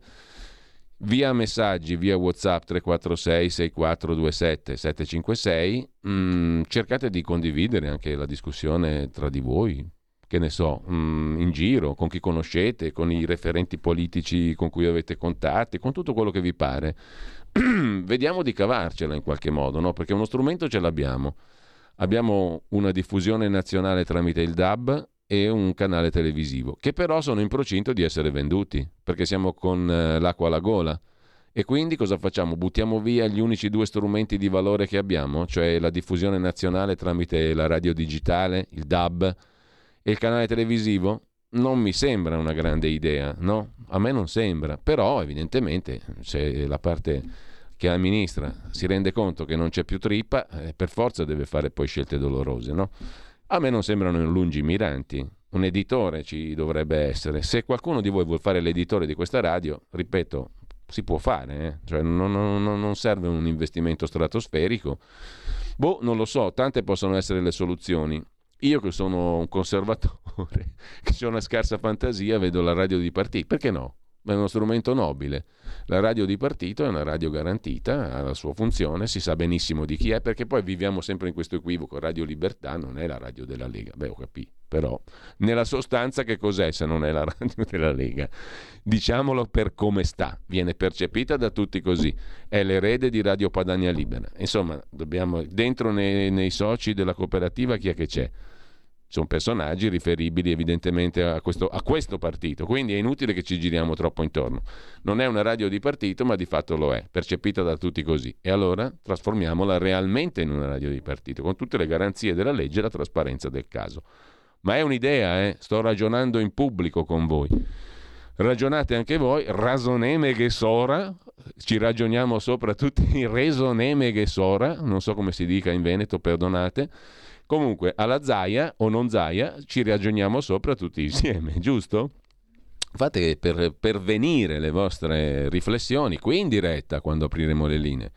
Oppure al tre quattro sei sei quattro due sette sette cinque sei via WhatsApp, e c'è anche la mail giulio punto cainarca giulio punto cainarca chiocciola radiolibertà senza l'accento punto net radiolibertà punto net. hm? Scrivete anche lì se volete, poi vediamo di tirare a casa qualcosa, perché così non si va avanti, così si annaspa, si è asfittici, stiamo perdendo collaboratori perché non c'è più la lira per pagarli, eh, le bollette del telefono a stento, diciamo, per cui abbiamo, pensate un po', adesso se dovessimo avere due persone collegate telefonicamente non ce la facciamo, giusto? Chiedo conferma, non ce la facciamo, abbiamo una sola linea telefonica fissa, per cui o gli ospiti ci danno lo Skype o se no siamo in difficoltà. È chiaro che non si vive così, no? Non è dignitoso, non è bello. Mm? Io poi sollecito e ringrazio tutti coloro che hanno aderito anche l'anno scorso alla campagna di abbonamenti, però non è un vivere, non è bello. Non è, non è giusto, non è corretto neanche verso... Cioè, due ospiti, se non hanno due telefoni, gli dico, devo dire a loro di telefonare per, farsi, per, far, per intervenire. Vi rendete conto che è umiliante? È ridicolo? Cioè, e questa è una, ma sono tante cose, no? Quindi, evidentemente, bisogna tirare delle somme, mh? E dobbiamo farlo insieme. Si spera, facciamolo insieme, cerchiamo di farlo insieme. Quello che, che, mi, che vi dico così, con la testa, col cuore... cerchiamo di farlo insieme, di cavarcela in qualche modo. Se c'è qualcuno all'ascolto che vuole intervenire, che vuole intervenire non adesso a parlare, ma intervenire per diventare veramente l'editore, no? Era il nostro motto così, voi siete gli editori. No, ci vogliono editori veri a questo punto, non persone stupende, meravigliose che hanno messo, che mettono otto euro o di più al mese per fare gli abbonamenti alla campagna che abbiamo lanciato. La campagna che abbiamo lanciato è stata bellissima, io ringrazio veramente coloro che hanno aderito, ma non è sufficiente per stare in piedi, poi non abbiamo pubblicità, chi è che sa di noi in giro? Nemmeno le sezioni della Lega pubblicizzano, no? L'esistenza della radio e via dicendo, e noi siamo comunque ridotti all'osso, perché strettamente qua i dipendenti sono quattro, tre nella parte giornalistica, due registi, poi dopodiché siamo veramente ridotti all'osso, più di così non si può tagliare. Si taglia che cosa? La radio digitale e si taglia il canale televisivo. Cioè, poi dopodiché cosa ti rimane? Il web. Ma vabbè, insomma, è il fallimento di un progetto, sia ben chiaro, è il fallimento di un progetto. Non è bello iniziare l'anno con una prospettiva di fallimento. Io vorrei fare l'esatto contrario. Non so se dandoci una mano tutti insieme, questa bellissima comunità, riusciamo a tirare fuori qualcosa di buono. Eh? Che ne, che ne facciamo? Che diciamo? Eh, mandate le vostre riflessioni tre quattro sei sei quattro due sette sette cinque sei oppure giulio punto cainarca chiocciola radiolibertà senza l'accento punto net. Ma ci torneremo sopra, perché comunque da qui adesso per onestà non si può uscirne così alla solita pacchetta sulla spalla, bravi, buoni, belli e ciao saluti. No, stavolta dobbiamo fare le cose veramente sul serio, e se no è una presa in giro costante, perenne, continua. Allora, andiamo al dunque, perché comunque pur sempre questa è una rassegna stampa, ergo andiamo anche a vedere l'articolo di fondo di Alessandro Sallusti, perché lì eravamo rimasti su Libero. C'è un magistrato che il C S M ha ritenuto evidentemente all'altezza di dirigere un'importante procura, quella di Trieste. Si chiama Antonio De Nicolo, ieri sul Fatto Quotidiano ha criticato duramente la riforma Cartabia della giustizia, specie sul punto che alcuni reati ora sono perseguibili soltanto su querela della parte lesa. Dice il magistrato, le riforme sono fatte da persone che non hanno la minima idea di come funziona un ufficio giudiziario. Sarà, ma nella stessa intervista Antonio De Nicolo ci dà la prova che negli uffici giudiziari ci sono persone come lui che non hanno la minima idea di come funziona un paese, forse pure di cosa prevede il codice civile. Sostiene infatti il procuratore, con la riforma Cartabia se fossi un ladro andrei subito a svaligiare hotel e negozi intestati a gruppi esteri. I proprietari sono impossibili da trovare, dunque non sono in grado di presentare querele. Questo è uno dei tanti esempi paradossali. Dico io, commenta Sallusti, al netto dell'istigazione a delinquere, ma il dottor De Nicolo ci fa o ci è? È in malafede o non sa di cosa parla. Non serve una laurea per sapere che i grandi gruppi internazionali che gestiscono hotel o boutique in Italia lo fanno attraverso consociate di diritto italiano e che comunque la gestione è affidata a direttori e avvocati che hanno delega completa per gli aspetti amministrativi e legali. Voglio dire, non è che se c'è un furto al Mandarin di Milano bisogna mandare un messo a cavallo fino in Arabia a interpellare sotto la tenda l'emiro, che di solito è principe e a capo del fondo proprietario. Basta la firma del direttore che ha l'ufficio dentro l'hotel. Tant'è vero che se in uno di questi luoghi avviene un pasticcio, a risponderne penalmente è il direttore delegato, non l'azionista. Ma tecnicità a parte, a questo punto, conclude Sallusti, tremano le vene a pensare in che mani è la nostra giustizia. C'è da mettersi le mani nei capelli al pensiero che gente del genere pensi di poter dettare alla politica le leggi, perché noi siamo del ramo, il ramo secco del paese, che prima lo si taglia, prima la pianta tornerà a crescere sana, scrive Sallusti in prima pagina. Poi Carfagna smentisce se stessa, figuraccia sulle O N G, sottolinea Pietro Senaldi in prima pagina. Che figuraccia sulle organizzazioni non governative, di cosa si tratta? Lo vediamo al volo. Quando passi da destra a sinistra ti può capitare di camminarti sui piedi, scrive Pietro Senaldi a proposito di Carfagna. Se poi c'è un ex collega che con memoria da elefante ti dà una spintarella, il capitombolo è servito. È quanto accaduto a Mara Carfagna, per oltre vent'anni in Forza Italia, da sei mesi in eh, azione di Calenda. Noi di Libero abbiamo sempre stimato l'ex ministra, la rimpiangiamo con affetto. Ha presentato con le opposizioni quattro pregiudiziali di incostituzionalità al decreto sulle O N G del governo. Il Terzo Polo contesta la norma che obbliga il comandante delle navi che traggono a bordo gli M I. Insomma, è troppo lunga. La Carfagna smentisce se stessa. Prendetela così com'è e siamo a posto. Mentre sempre dalla prima pagina del quotidiano Libero, maggioranza compatta giù le tasse sulla benzina, Meloni annuncia l'intervento del governo e Vittorio Feltri le dà supporto. Giorgia, non farti intimidire. Mentre il P D è ormai un covo di grillini, sondaggi giù e fuga dal Partito Democratico, scrive Libero in prima pagina. Un'intervista a Giampiero Hoime, economista dell'Università Guglielmo Marconi di Roma. Sulla benzina Palazzo Chigi ha agito bene, gli sconti favorirebbero i benestanti, è giusto destinare le risorse altrove. Palazzo Chigi ha preso una decisione corretta eliminando lo sconto che fino a novembre è costato sette otto miliardi. I margini per ridurre i costi esistono, si può intervenire sulla raffinazione e l'intermediazione, dice l'economista intervistato da Libero a supporto delle decisioni del governo. Mentre lasciamo Libero, ci rimane da vedere la prima pagina del Domani, che si apre con un petroliere alla guida della COP ventotto. Il vertice del duemilaventitré sul clima è già fallito, scelte inquinate, denuncia Domani. La presidenza della conferenza COP ventotto è stata affidata all'amministratore delegato della compagnia petrolifera degli Emirati Arabi Uniti, stato che prevede di aumentare la produzione da qui al duemilatrenta. Per la prima volta un petroliere presiederà la più importante conferenza mondiale sul cambiamento climatico. Ahmed Al-Jaber, amministratore delegato della Abu Dhabi National Oil Company, dodicesima compagnia petrolifera al mondo, è stato ufficialmente investito dell'incarico di presidente della COP ventotto, la conferenza mondiale sul cambiamento climatico. Il paese ospitante, Emirati Arabi, ha scelto di affidare a lui la presidenza e la responsabilità dunque è la gestione di tutti i colloqui preparatori alla conferenza di dicembre. Che Al-Jaber sia anche il ministro dell'industria degli Emirati Arabi, il loro inviato sul clima e il presidente della compagnia statale per le energie rinnovabili non è sufficiente a giustificare la scelta. La sua doppia veste può solo rafforzare le critiche nei confronti della scelta degli Emirati come paese ospitante e del ruolo che giocano le economie fondate sulla produzione di combustibili fossili nel dibattito sulle modalità con le quali affrontare la transizione necessaria. Gli Emirati stanno investendo nella produzione di rinnovabili. Sono stati il primo paese arabo a fissare un obiettivo di emissioni zero al duemilacinquanta, ma il trenta per cento del loro P I L, il tredici per cento delle esportazioni, è basato su petrolio e gas. Su quei profitti, spiega il sito dell'ambasciata emiratina negli Stati Uniti, il paese continua a fare molto affidamento, forniscono la grande maggioranza delle entrate del governo. Gli Emirati producono oggi una media di tre virgola due milioni di barili di petrolio e liquidi al giorno.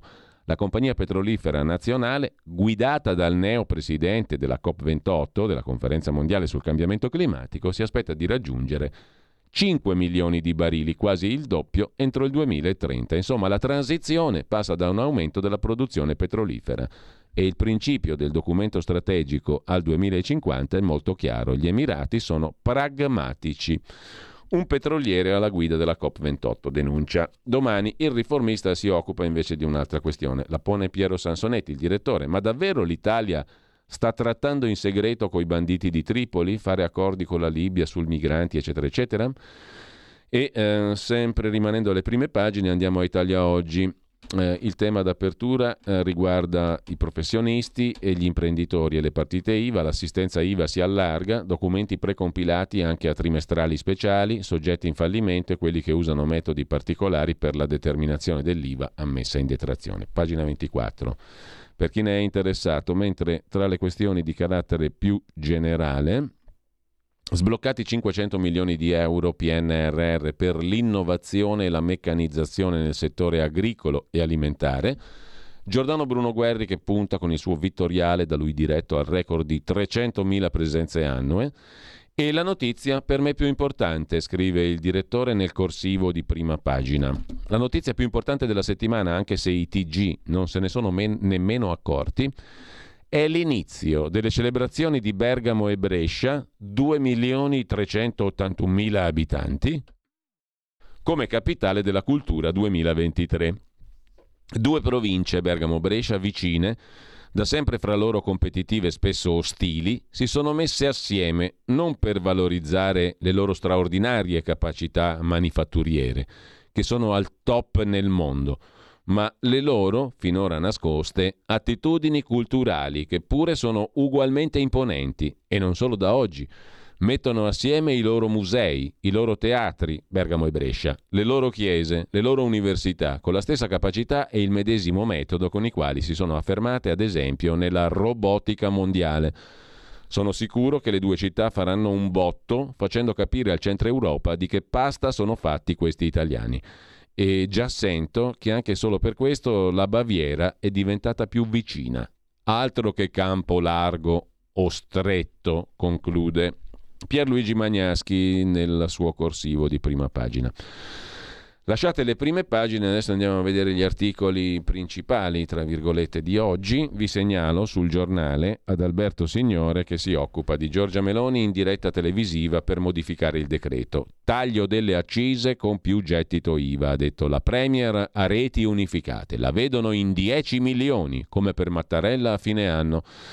E sul M E S si va verso la ratifica. Fra dieci giorni la visita di Stato di Giorgia Meloni in Algeria. Resta in piedi il viaggio in Libia, scrive il giornale. Due pagine dedica anche Repubblica alla questione della retromarcia di Giorgia Meloni sulla benzina. Giù le accise se il prezzo sale.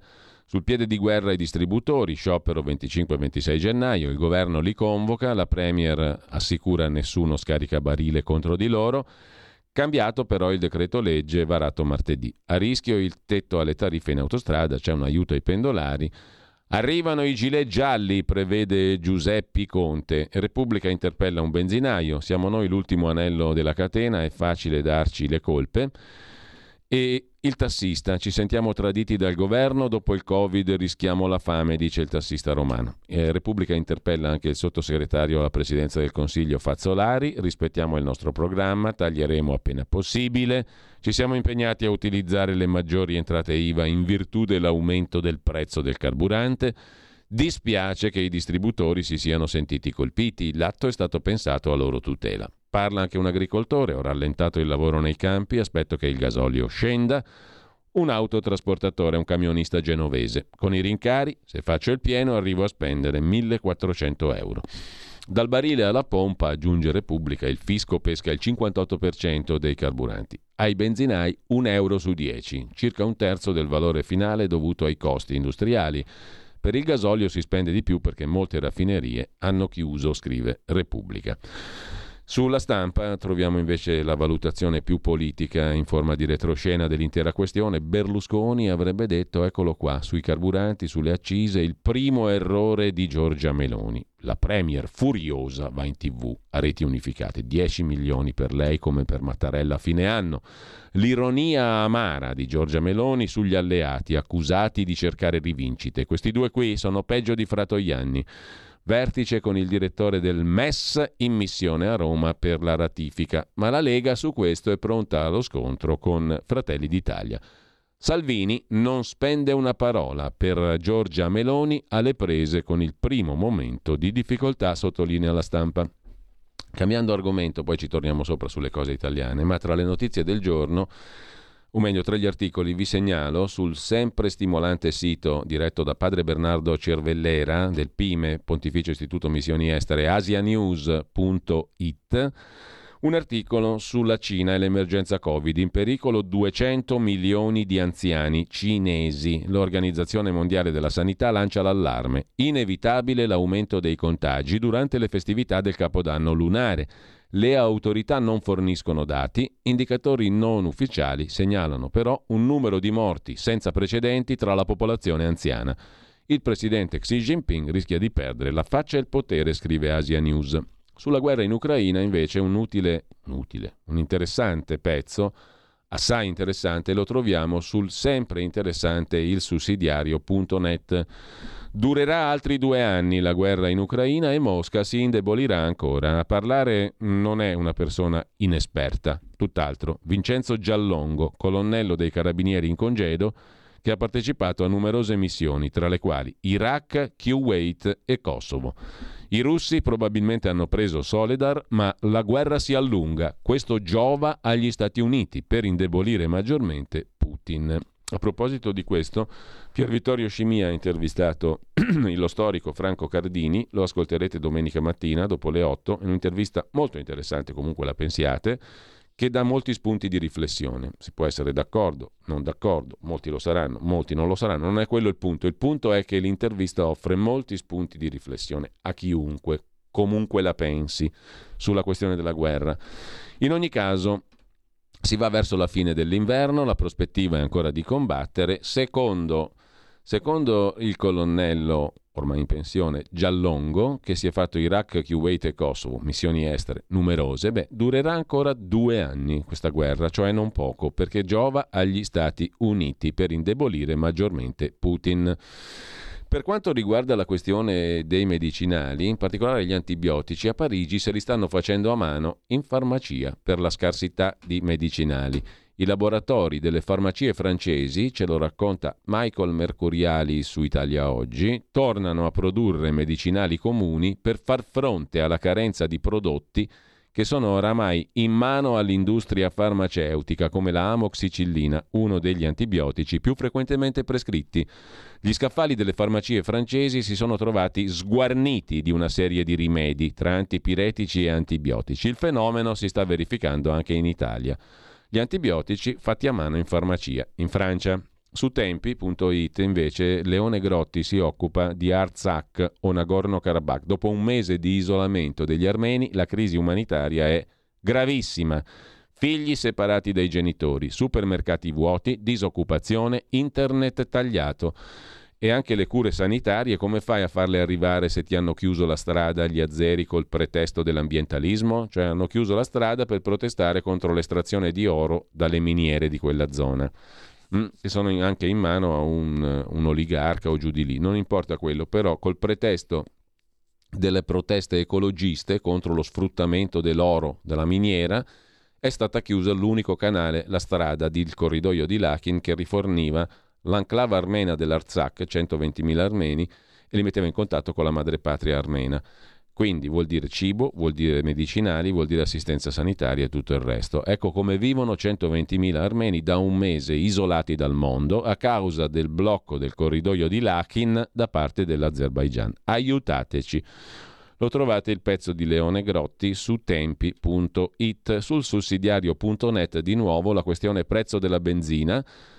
analizzata da Stefano Masa, le differenze col taglio fatto da Draghi, perché ora le accise non si possono togliere. Emergono due differenze raffrontando la situazione attuale dei prezzi della benzina e quella di marzo del duemilaventidue.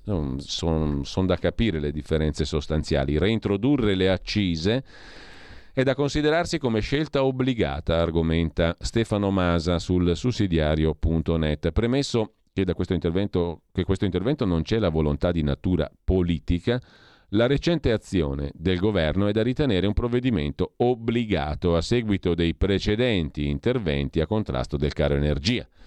Commentare questa reintroduzione delle accise con un assenso comporta obiezione in chi legge, ma estendendo l'osservazione allo scenario più ampio che molti trascurano, è plausibile accettare la scelta del governo. Vediamo come è argomentata la questione. Dopo la precedente riduzione, scrive Stefano Masa sul sussidiario, dopo la precedente riduzione delle accise da parte del governo Draghi, oggi si fanno i conti con la nuova disputa sull'aumento dei prezzi della benzina. È innegabile, visto i numeri, come si possa riscontrare presso alcuni distributori di carburante un incremento inusuale rispetto ai valori medi, che solo in pochi prestano attenzione nel consultare. Questi casi, talvolta isolati, incarnano uno status di sciacallaggio a danno dei molti, ma non è pensabile che facciano il mercato di riferimento, il quale è sempre bene ricordarlo, riprenderne i valori al fine di una breve sintetica analisi. Circoscrivendo l'approfondimento all'ultimo anno, è evidente che la dinamica dei prezzi per un potenziale raffronto ha assunto due distinte direzioni. Nel primo trimestre ventidue le quotazioni sono passate da ottantotto a cento dollari. Il prezzo netto del carburante italiano è salito del quaranta per cento, da zero virgola settantuno a uno virgola zero zero cinque euro. Di fatto il prezzo della benzina è passato da uno virgola settantasei a due virgola zero zero sette marzo ventidue. Successivamente il livello del cosiddetto oro nero ha vissuto un momento di soglia media a centocinque dollari per poi registrare un picco a centoventi e solo dopo il ridimensionamento che ci porta ai giorni nostri, settantotto dollari. Nello stesso arco la stessa dinamica è stata vissuta dai prezzi della benzina. Rispetto ai due euro al litro del marzo ventidue, la rivelazione dello scorso dicembre è uno virgola sessantasei. Da questa comparazione risulta evidente che l'ammontare delle flessioni registrate da entrambi i prezzi, petrolio e benzina, siano pressoché allineate, ma in capo al prezzo della benzina è doveroso sottolineare che le accise presenti in quell'arco temporale sono state oggetto di riduzione, portate a zero virgola quarantasette rispetto ai precedenti zero virgola settantadue. Guardando all'attualità, due differenze. La prima, finanziaria, il prezzo del petrolio è tornato a livelli di settantotto dollari rispetto al momento in cui furono ridotte le accise, che era a centocinque. Seconda, osservazione economica, il paese Italia ha visto l'approvazione della recente finanziaria, che deve in qualche modo recuperare i lembi di una coperta che è sempre corta. È scontata l'amarezza nel vedere un rincaro gravare sulle spese degli italiani, ma è vero che gli stessi italiani non possono dimenticare lo stato dei nostri conti. Non so se questa argomentazione vi ha convinto, a me mica troppo, comunque secondo Stefano Masa il governo non poteva fare altro sul sussidiario. Sull'inchiesta punto it vi segnalo invece il pezzo di Mario Lavia, Giorgia Meloni come Giuseppe Conte, l'amica tanto curiosa inadeguatezza di Meloni e lo sciopero dei benzinai. Il gigantesco errore politico e di comunicazione della Premier sulle accise. Quando si comincia a manipolare la realtà è segno che butta male. Nel frattempo però per il giubileo è partito il primo decreto, quattro miliardi ci metteremo come Stato italiano per preparare Roma. Il sottosegretario Alfredo Mantovano e il sindaco di Roma, Gualtieri, hanno presentato gli interventi per le opere essenziali. due miliardi e trecento milioni per ottantasette opere essenziali in vista del giubileo della Chiesa Cattolica del duemilaventicinque. Si arriverà a quattro miliardi con il secondo decreto. La capitale d'Italia e l'Italia si preparano al grande appuntamento religioso con le sue importanti ricadute economiche, scrive in questo caso Avvenire. Su Italia Oggi vi segnalo invece il pezzo di Tino Oldani sulla B C E che non è infallibile. Si tratta in particolare di Isabel Schnabel, economista tedesca, influentissimo membro del Consiglio di amministrazione della Banca Centrale Europea, che si è inventata per lei un ruolo guida per la politica green, verde, estraneo al mandato della Banca Centrale Europea. È l'opposto della Fed.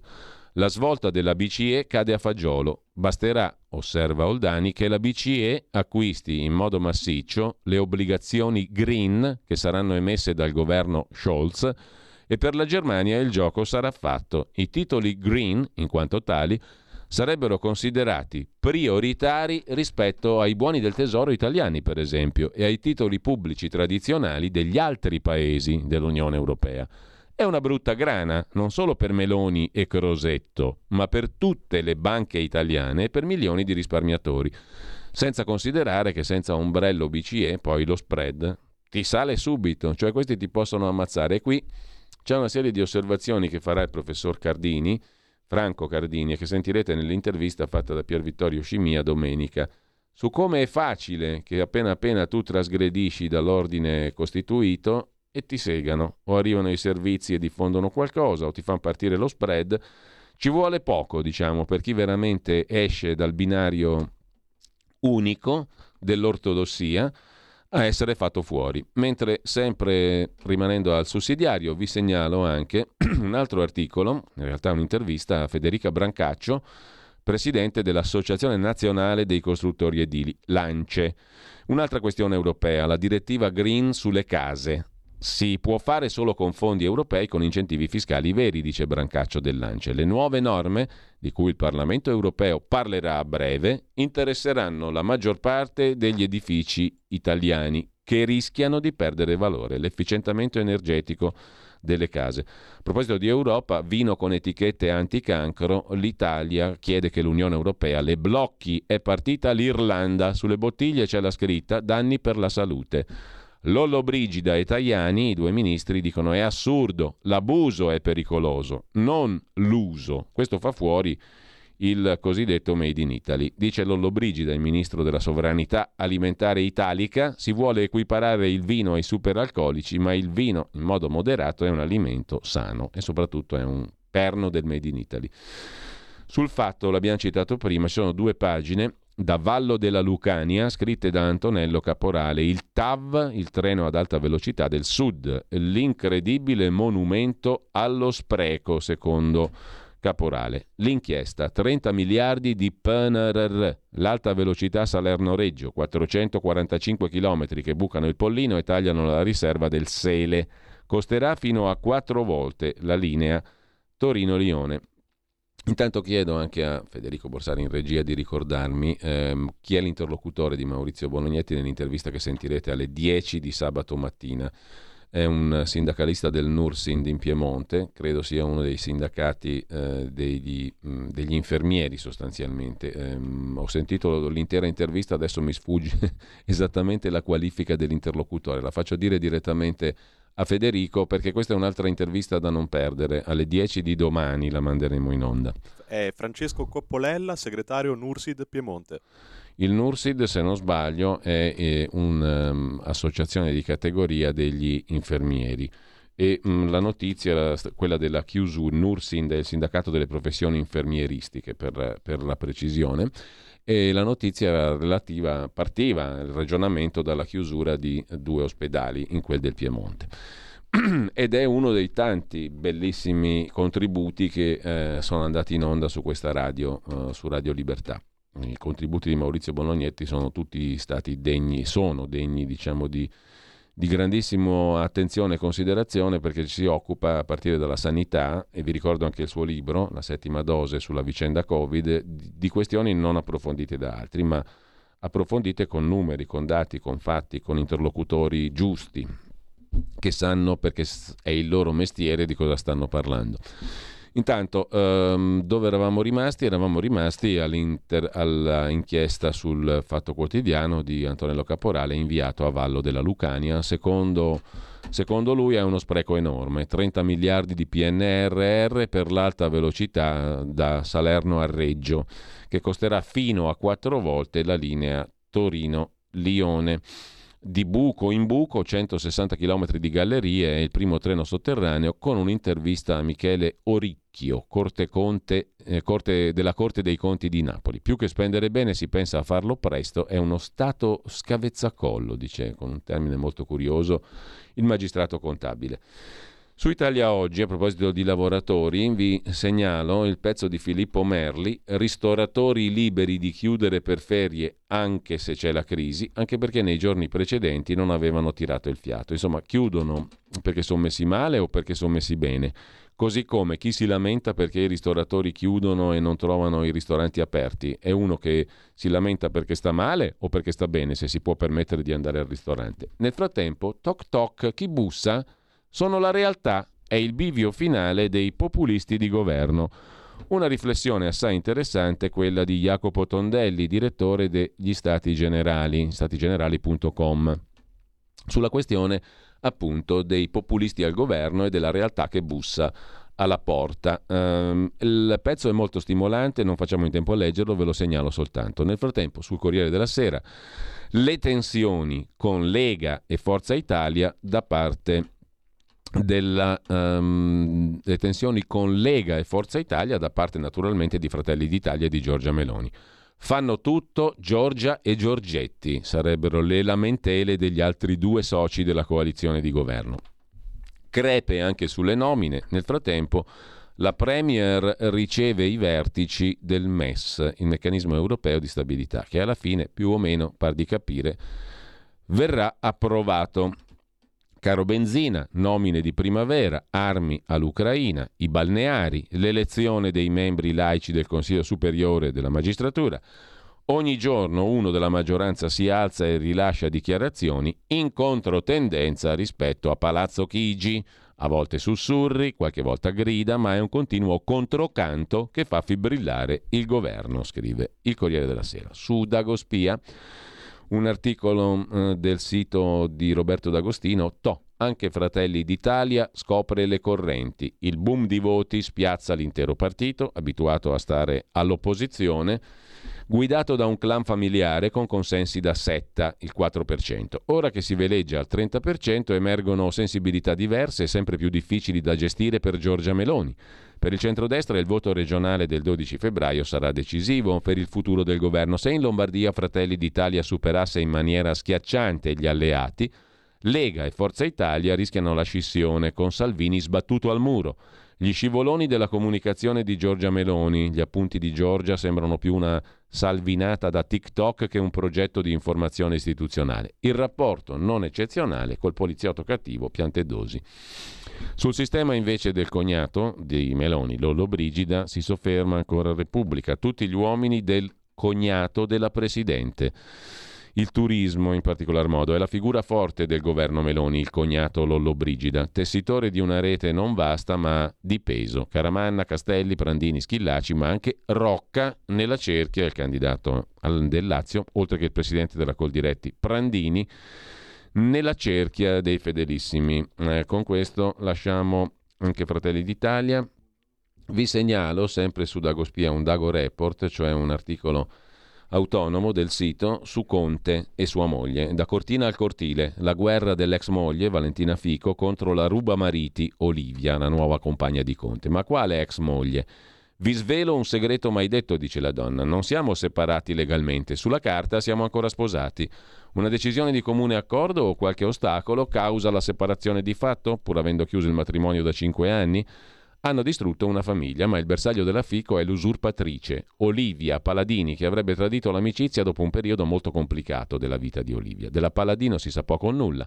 Ha una figlia, il cui padre non è mai pervenuto alla stampa, mai un'intervista, nessun profilo social. C'è chi la ricorda giovanissima e scatenatissima tra la gioventù dorata della Roma bene, impegnata a svacanzare sull'isola di Ponza tra discoteche e barche, e poi scende il silenzio e poi diventa la compagna appunto di Conte, il quale però è ancora sposato, non è separato rispetto alla ex moglie Valentina Fico, che a sua volta è componente della settima sezione dell'avvocatura di Stato, quarantottenne, nello stato di famiglia risulta ancora coniuge di Giuseppe Conte, dal cui matrimonio ci fu un figlio, il sedicenne Nicolò.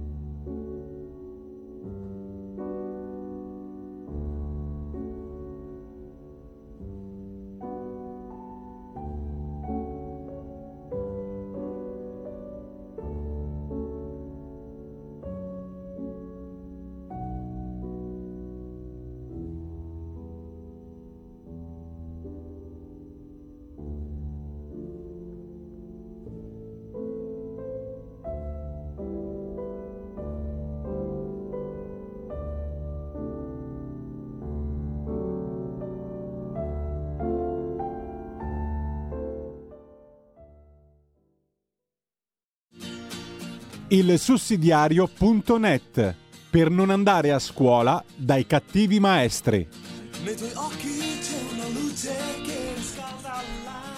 Intanto abbiamo ascoltato, l'avete riconosciuta senza dubbio, la Gymnopédie numero uno di Rick Satie, interpretata da Frank Glazer, pianista statunitense che, calendario musicale alla mano, oggi ci ha tenuto compagnia. Moriva il tredici gennaio, oggi appunto, del duemilaquindici.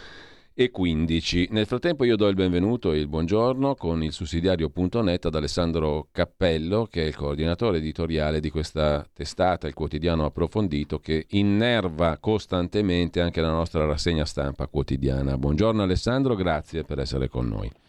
Buongiorno a te, agli ascoltatori di Radiolibertà, al quale auguro buon anno. Eh, grazie anche a te Alessandro, perché in effetti è questa l'occasione per riprendere con il nuovo anno anche la nostra collaborazione e mh, quindi buon anno di cuore anche a te Alessandro. Eh, speriamo anno, speriamo che sia buono. Eh, speriamo veramente.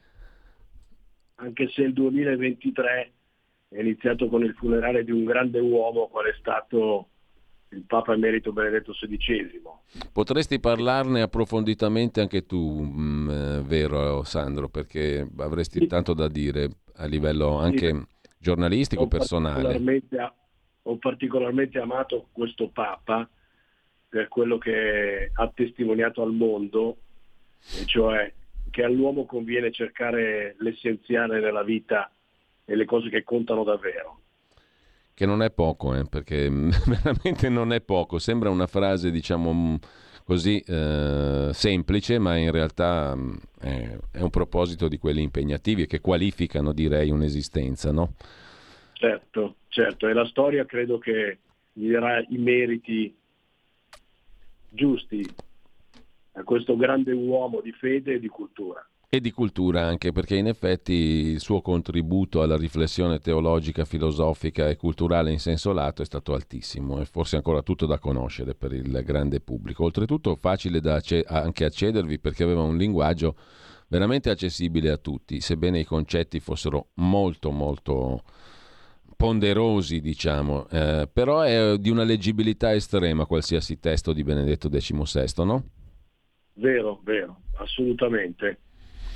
Allora, eh, reso omaggio a questa grande figura, noi andiamo a occuparci, Alessandro, anche delle questioni più di cronaca, di dettaglio, diciamo così, anche se sono questioni anche queste di una certa portata generale e strutturale, mi viene da dire, e, e abbastanza vasta. Allora, stamattina abbiamo visto sul sussidiario l'apertura sulla questione del prezzo della benzina, per dirne una, ma in realtà in tema di economia, eh, e vorrei partire da qui, se sei d'accordo Sandro, c'è stata, e l'abbiamo citata l'altro giorno, eh, due giorni fa, eh, in home page, un'intervista al professor eh, Gustavo Piga, che insegna economia politica all'Università Tor Vergata di Roma, che voi mh, periodicamente ascoltate e interpellate sulla situazione economica. Ebbene, questa intervista, l'abbiamo citata appunto in rassegna stampa, si occupa di dare una indicazione abbastanza in controtendenza per quanto concerne la finanza pubblica, no? Il rapporto con l'Europa, il M E S, la Banca Centrale Europea. Insomma, non aspettiamo l'Europa, titolava il sussidiario l'altro giorno,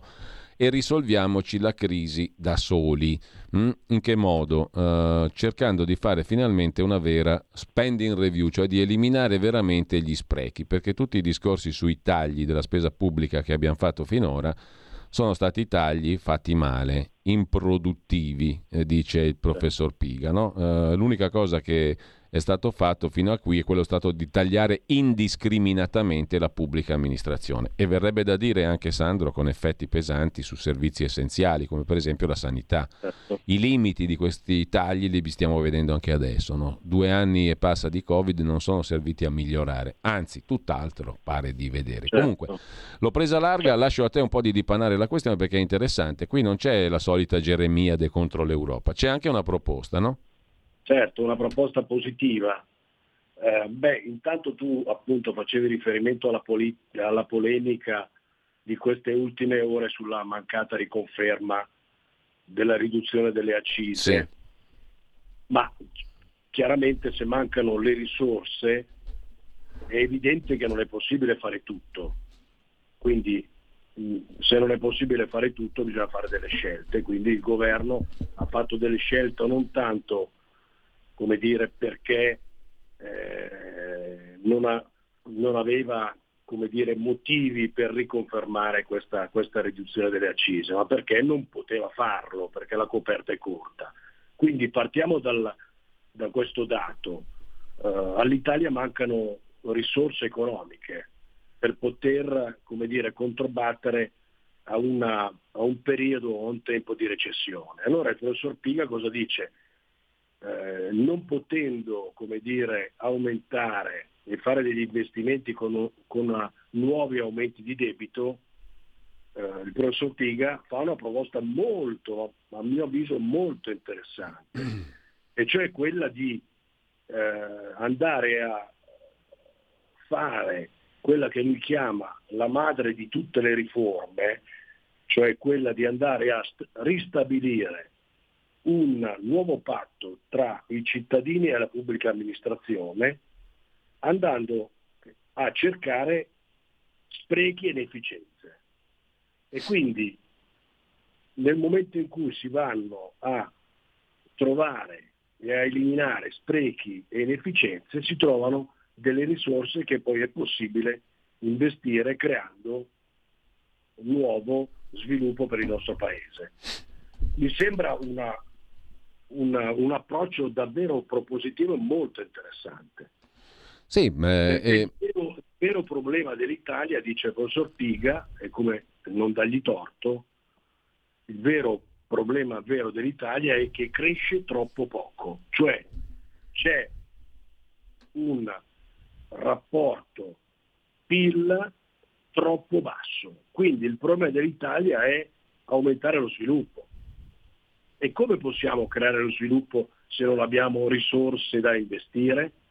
Allora a questo punto la proposta, a mio avviso molto molto interessante, che fa il professore è quella di andare a trovare queste risorse attraverso la spending review, che in italiano significa andare a fare una revisione mm. della spesa. Sì. Quindi non andare a fare, come dicevi tu giustamente, come dire a tagliare indiscriminatamente, ma andare a rivedere la spesa, cioè non a spendere meno, ma a spendere meglio. Se si spende meglio, come un padre di famiglia, si vanno a, come dire, a tagliare le inefficienze e gli sprechi e si recuperano risorse. Ecco, principalmente, dice il professor Piga, gli sprechi si annidano su appalti e stipendi, no?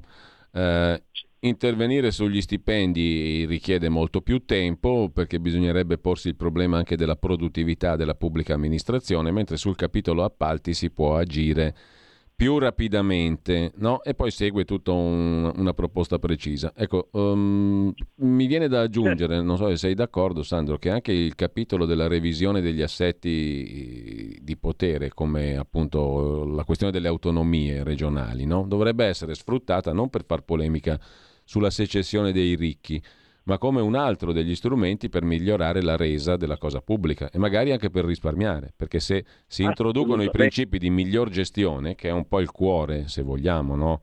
Il famoso esempio delle siringhe, una siringa non può costare undici in una regione e uno in un'altra, però per capirci il principio base alla, alla radice, diciamo, di questa, di questa decentramento dovrebbe essere quello del miglior costo, delle migliori pratiche, della migliore gestione. Questo sarebbe in positivo il federalismo italiano, insomma, o comunque l'autonomia regionale, no? Potrebbe essere anche quello un aiuto per risparmiare, fare meglio.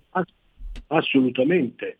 Se eh, la proposta della, di, di autonomia eh, è vera ed efficace, evidentemente vai a colpire sprechi e inefficienze, creando i presupposti affinché le regioni possano di più aumentare i propri servizi e aumentarli anche non solo di numero ma anche di qualità, e parlo anche e soprattutto laddove i servizi eh, spesso non sono di qualità, e parlo ad esempio a, a sud del nostro paese. avrebbero Beh, tutto da guadagnare. Avremo modo magari poi in futuro di tornare su questo tema, no? Perché certamente ci accompagnerà anche per quest'anno, e su questo devo dire il sussidiario punto net ha fatto una serie già di articoli molto interessanti su questioni di autonomie, federalismo anche fiscale eccetera, no?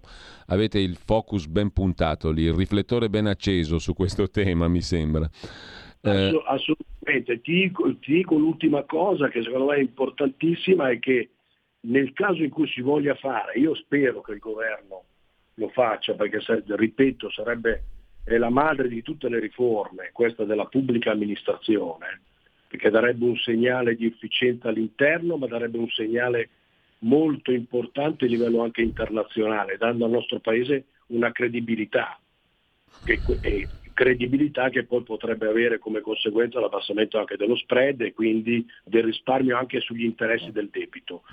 Questo tipo di riforma dovrebbe essere presa in carico, dice il professor Piga, io sono molto d'accordo con lui, in prima persona dal Presidente del Consiglio e non delegata come è stato fatto in passato, ricordi Cottarelli, sì, sì, sì. che poi arrivò a un nulla di fatto. Certo. Ecco, quindi io, io suggerisco al governo di, di, di, di prendere in considerazione queste, questi, diciamo, questo, questo giudizio e questa eh, proposta fatta dal professor Piga sul sussidiario.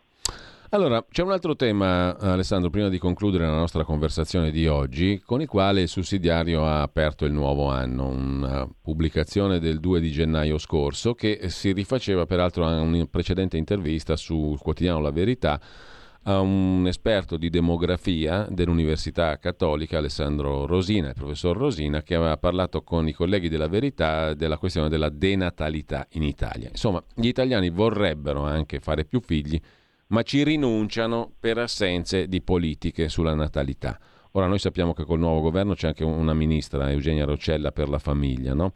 Il tema è, è naturalmente molto corposo, molto rilevante, non, non basta un ministero, eh, evidentemente, non basta una volontà politica, è un tema molto complesso che ha a che fare con una pluralità di variabili, però il messaggio che colpisce è questo qui: rinunciano gli italiani a fare figli per assenza di politiche sulla natalità.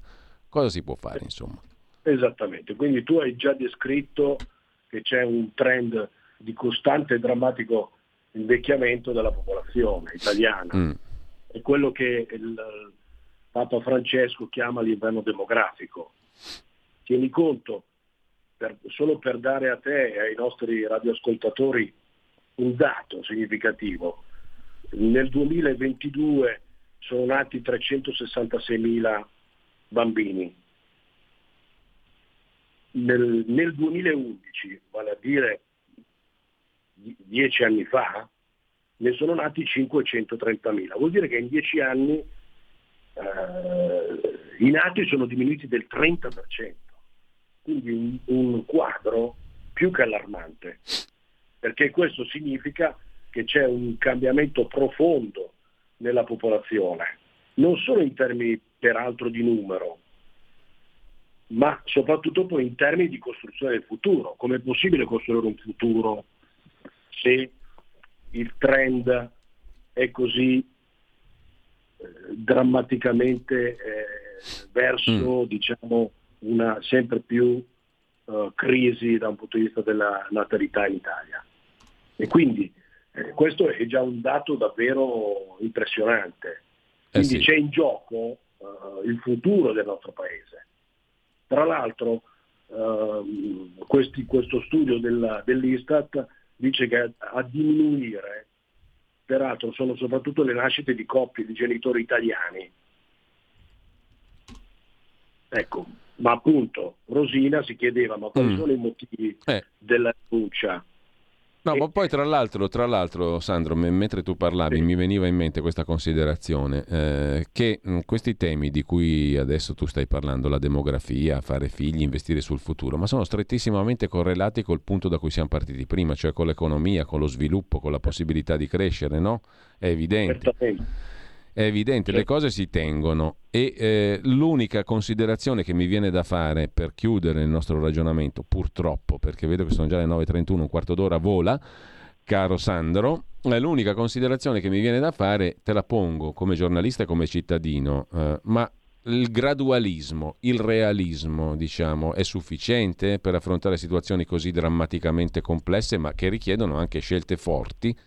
Cioè, è giusto essere gradualisti o il gradualismo alla fine ti fa percorrere un binario obbligato che è più o meno quello che hanno percorso quelli che governavano prima, quelli che vengono prima di te, a prescindere dal colore, eh? Non sto facendo un discorso di sinistra, destra, blu, rosso, verde, giallo.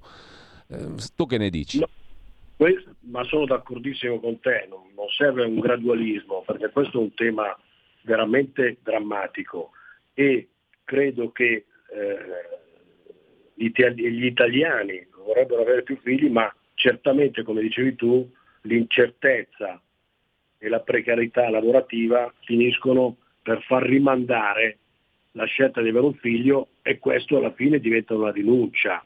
Però ti dico che credo che sia assolutamente possibile fare delle politiche efficaci da questo punto di vista. Ti faccio un esempio: in Germania, in sì, Germania sì. dove il sostegno è reale, universale, cioè dato a tutti, Le, le nascite sono in aumento. Ad esempio eh, la Germania è l'unico paese in Europa che anche nel periodo Covid ha avuto una crescita pari allo zero virgola otto delle, eh, dei nati, sì. cosa che in Europa, eh, in Italia, in Francia, in periodo Covid eh, le nascite sono diminuite dal cinque al venticinque per cento. Quindi in Germania ci sono c'è una politica reale, concreta, di aiuto alle famiglie che decidono di avere un figlio. Perché? Perché hanno capito che sostenere le famiglie che hanno sì. deciso dei figli è un investimento per la società. Mentre in Italia non è un investimento per lo Stato, Poi... ma è un costo eh. che si riversa solo sulla sulle famiglie. Allora, eh, io ringrazio Sandro Cappello, coordinatore editoriale del sussidiario punto net. Eh, Sandro, è sempre utile cercare di approfondire le notizie, perché leggerle così superficialmente e correrci sopra non è sufficiente, tanto più in periodi che appunto richiedono un'analisi complessa. È inutile che ci raccontiamo le favole dei social e di Twitter e della velocità. Qui la velocità non serve più, credo, ca- caro Sandro. Qua serve l'approfondimento.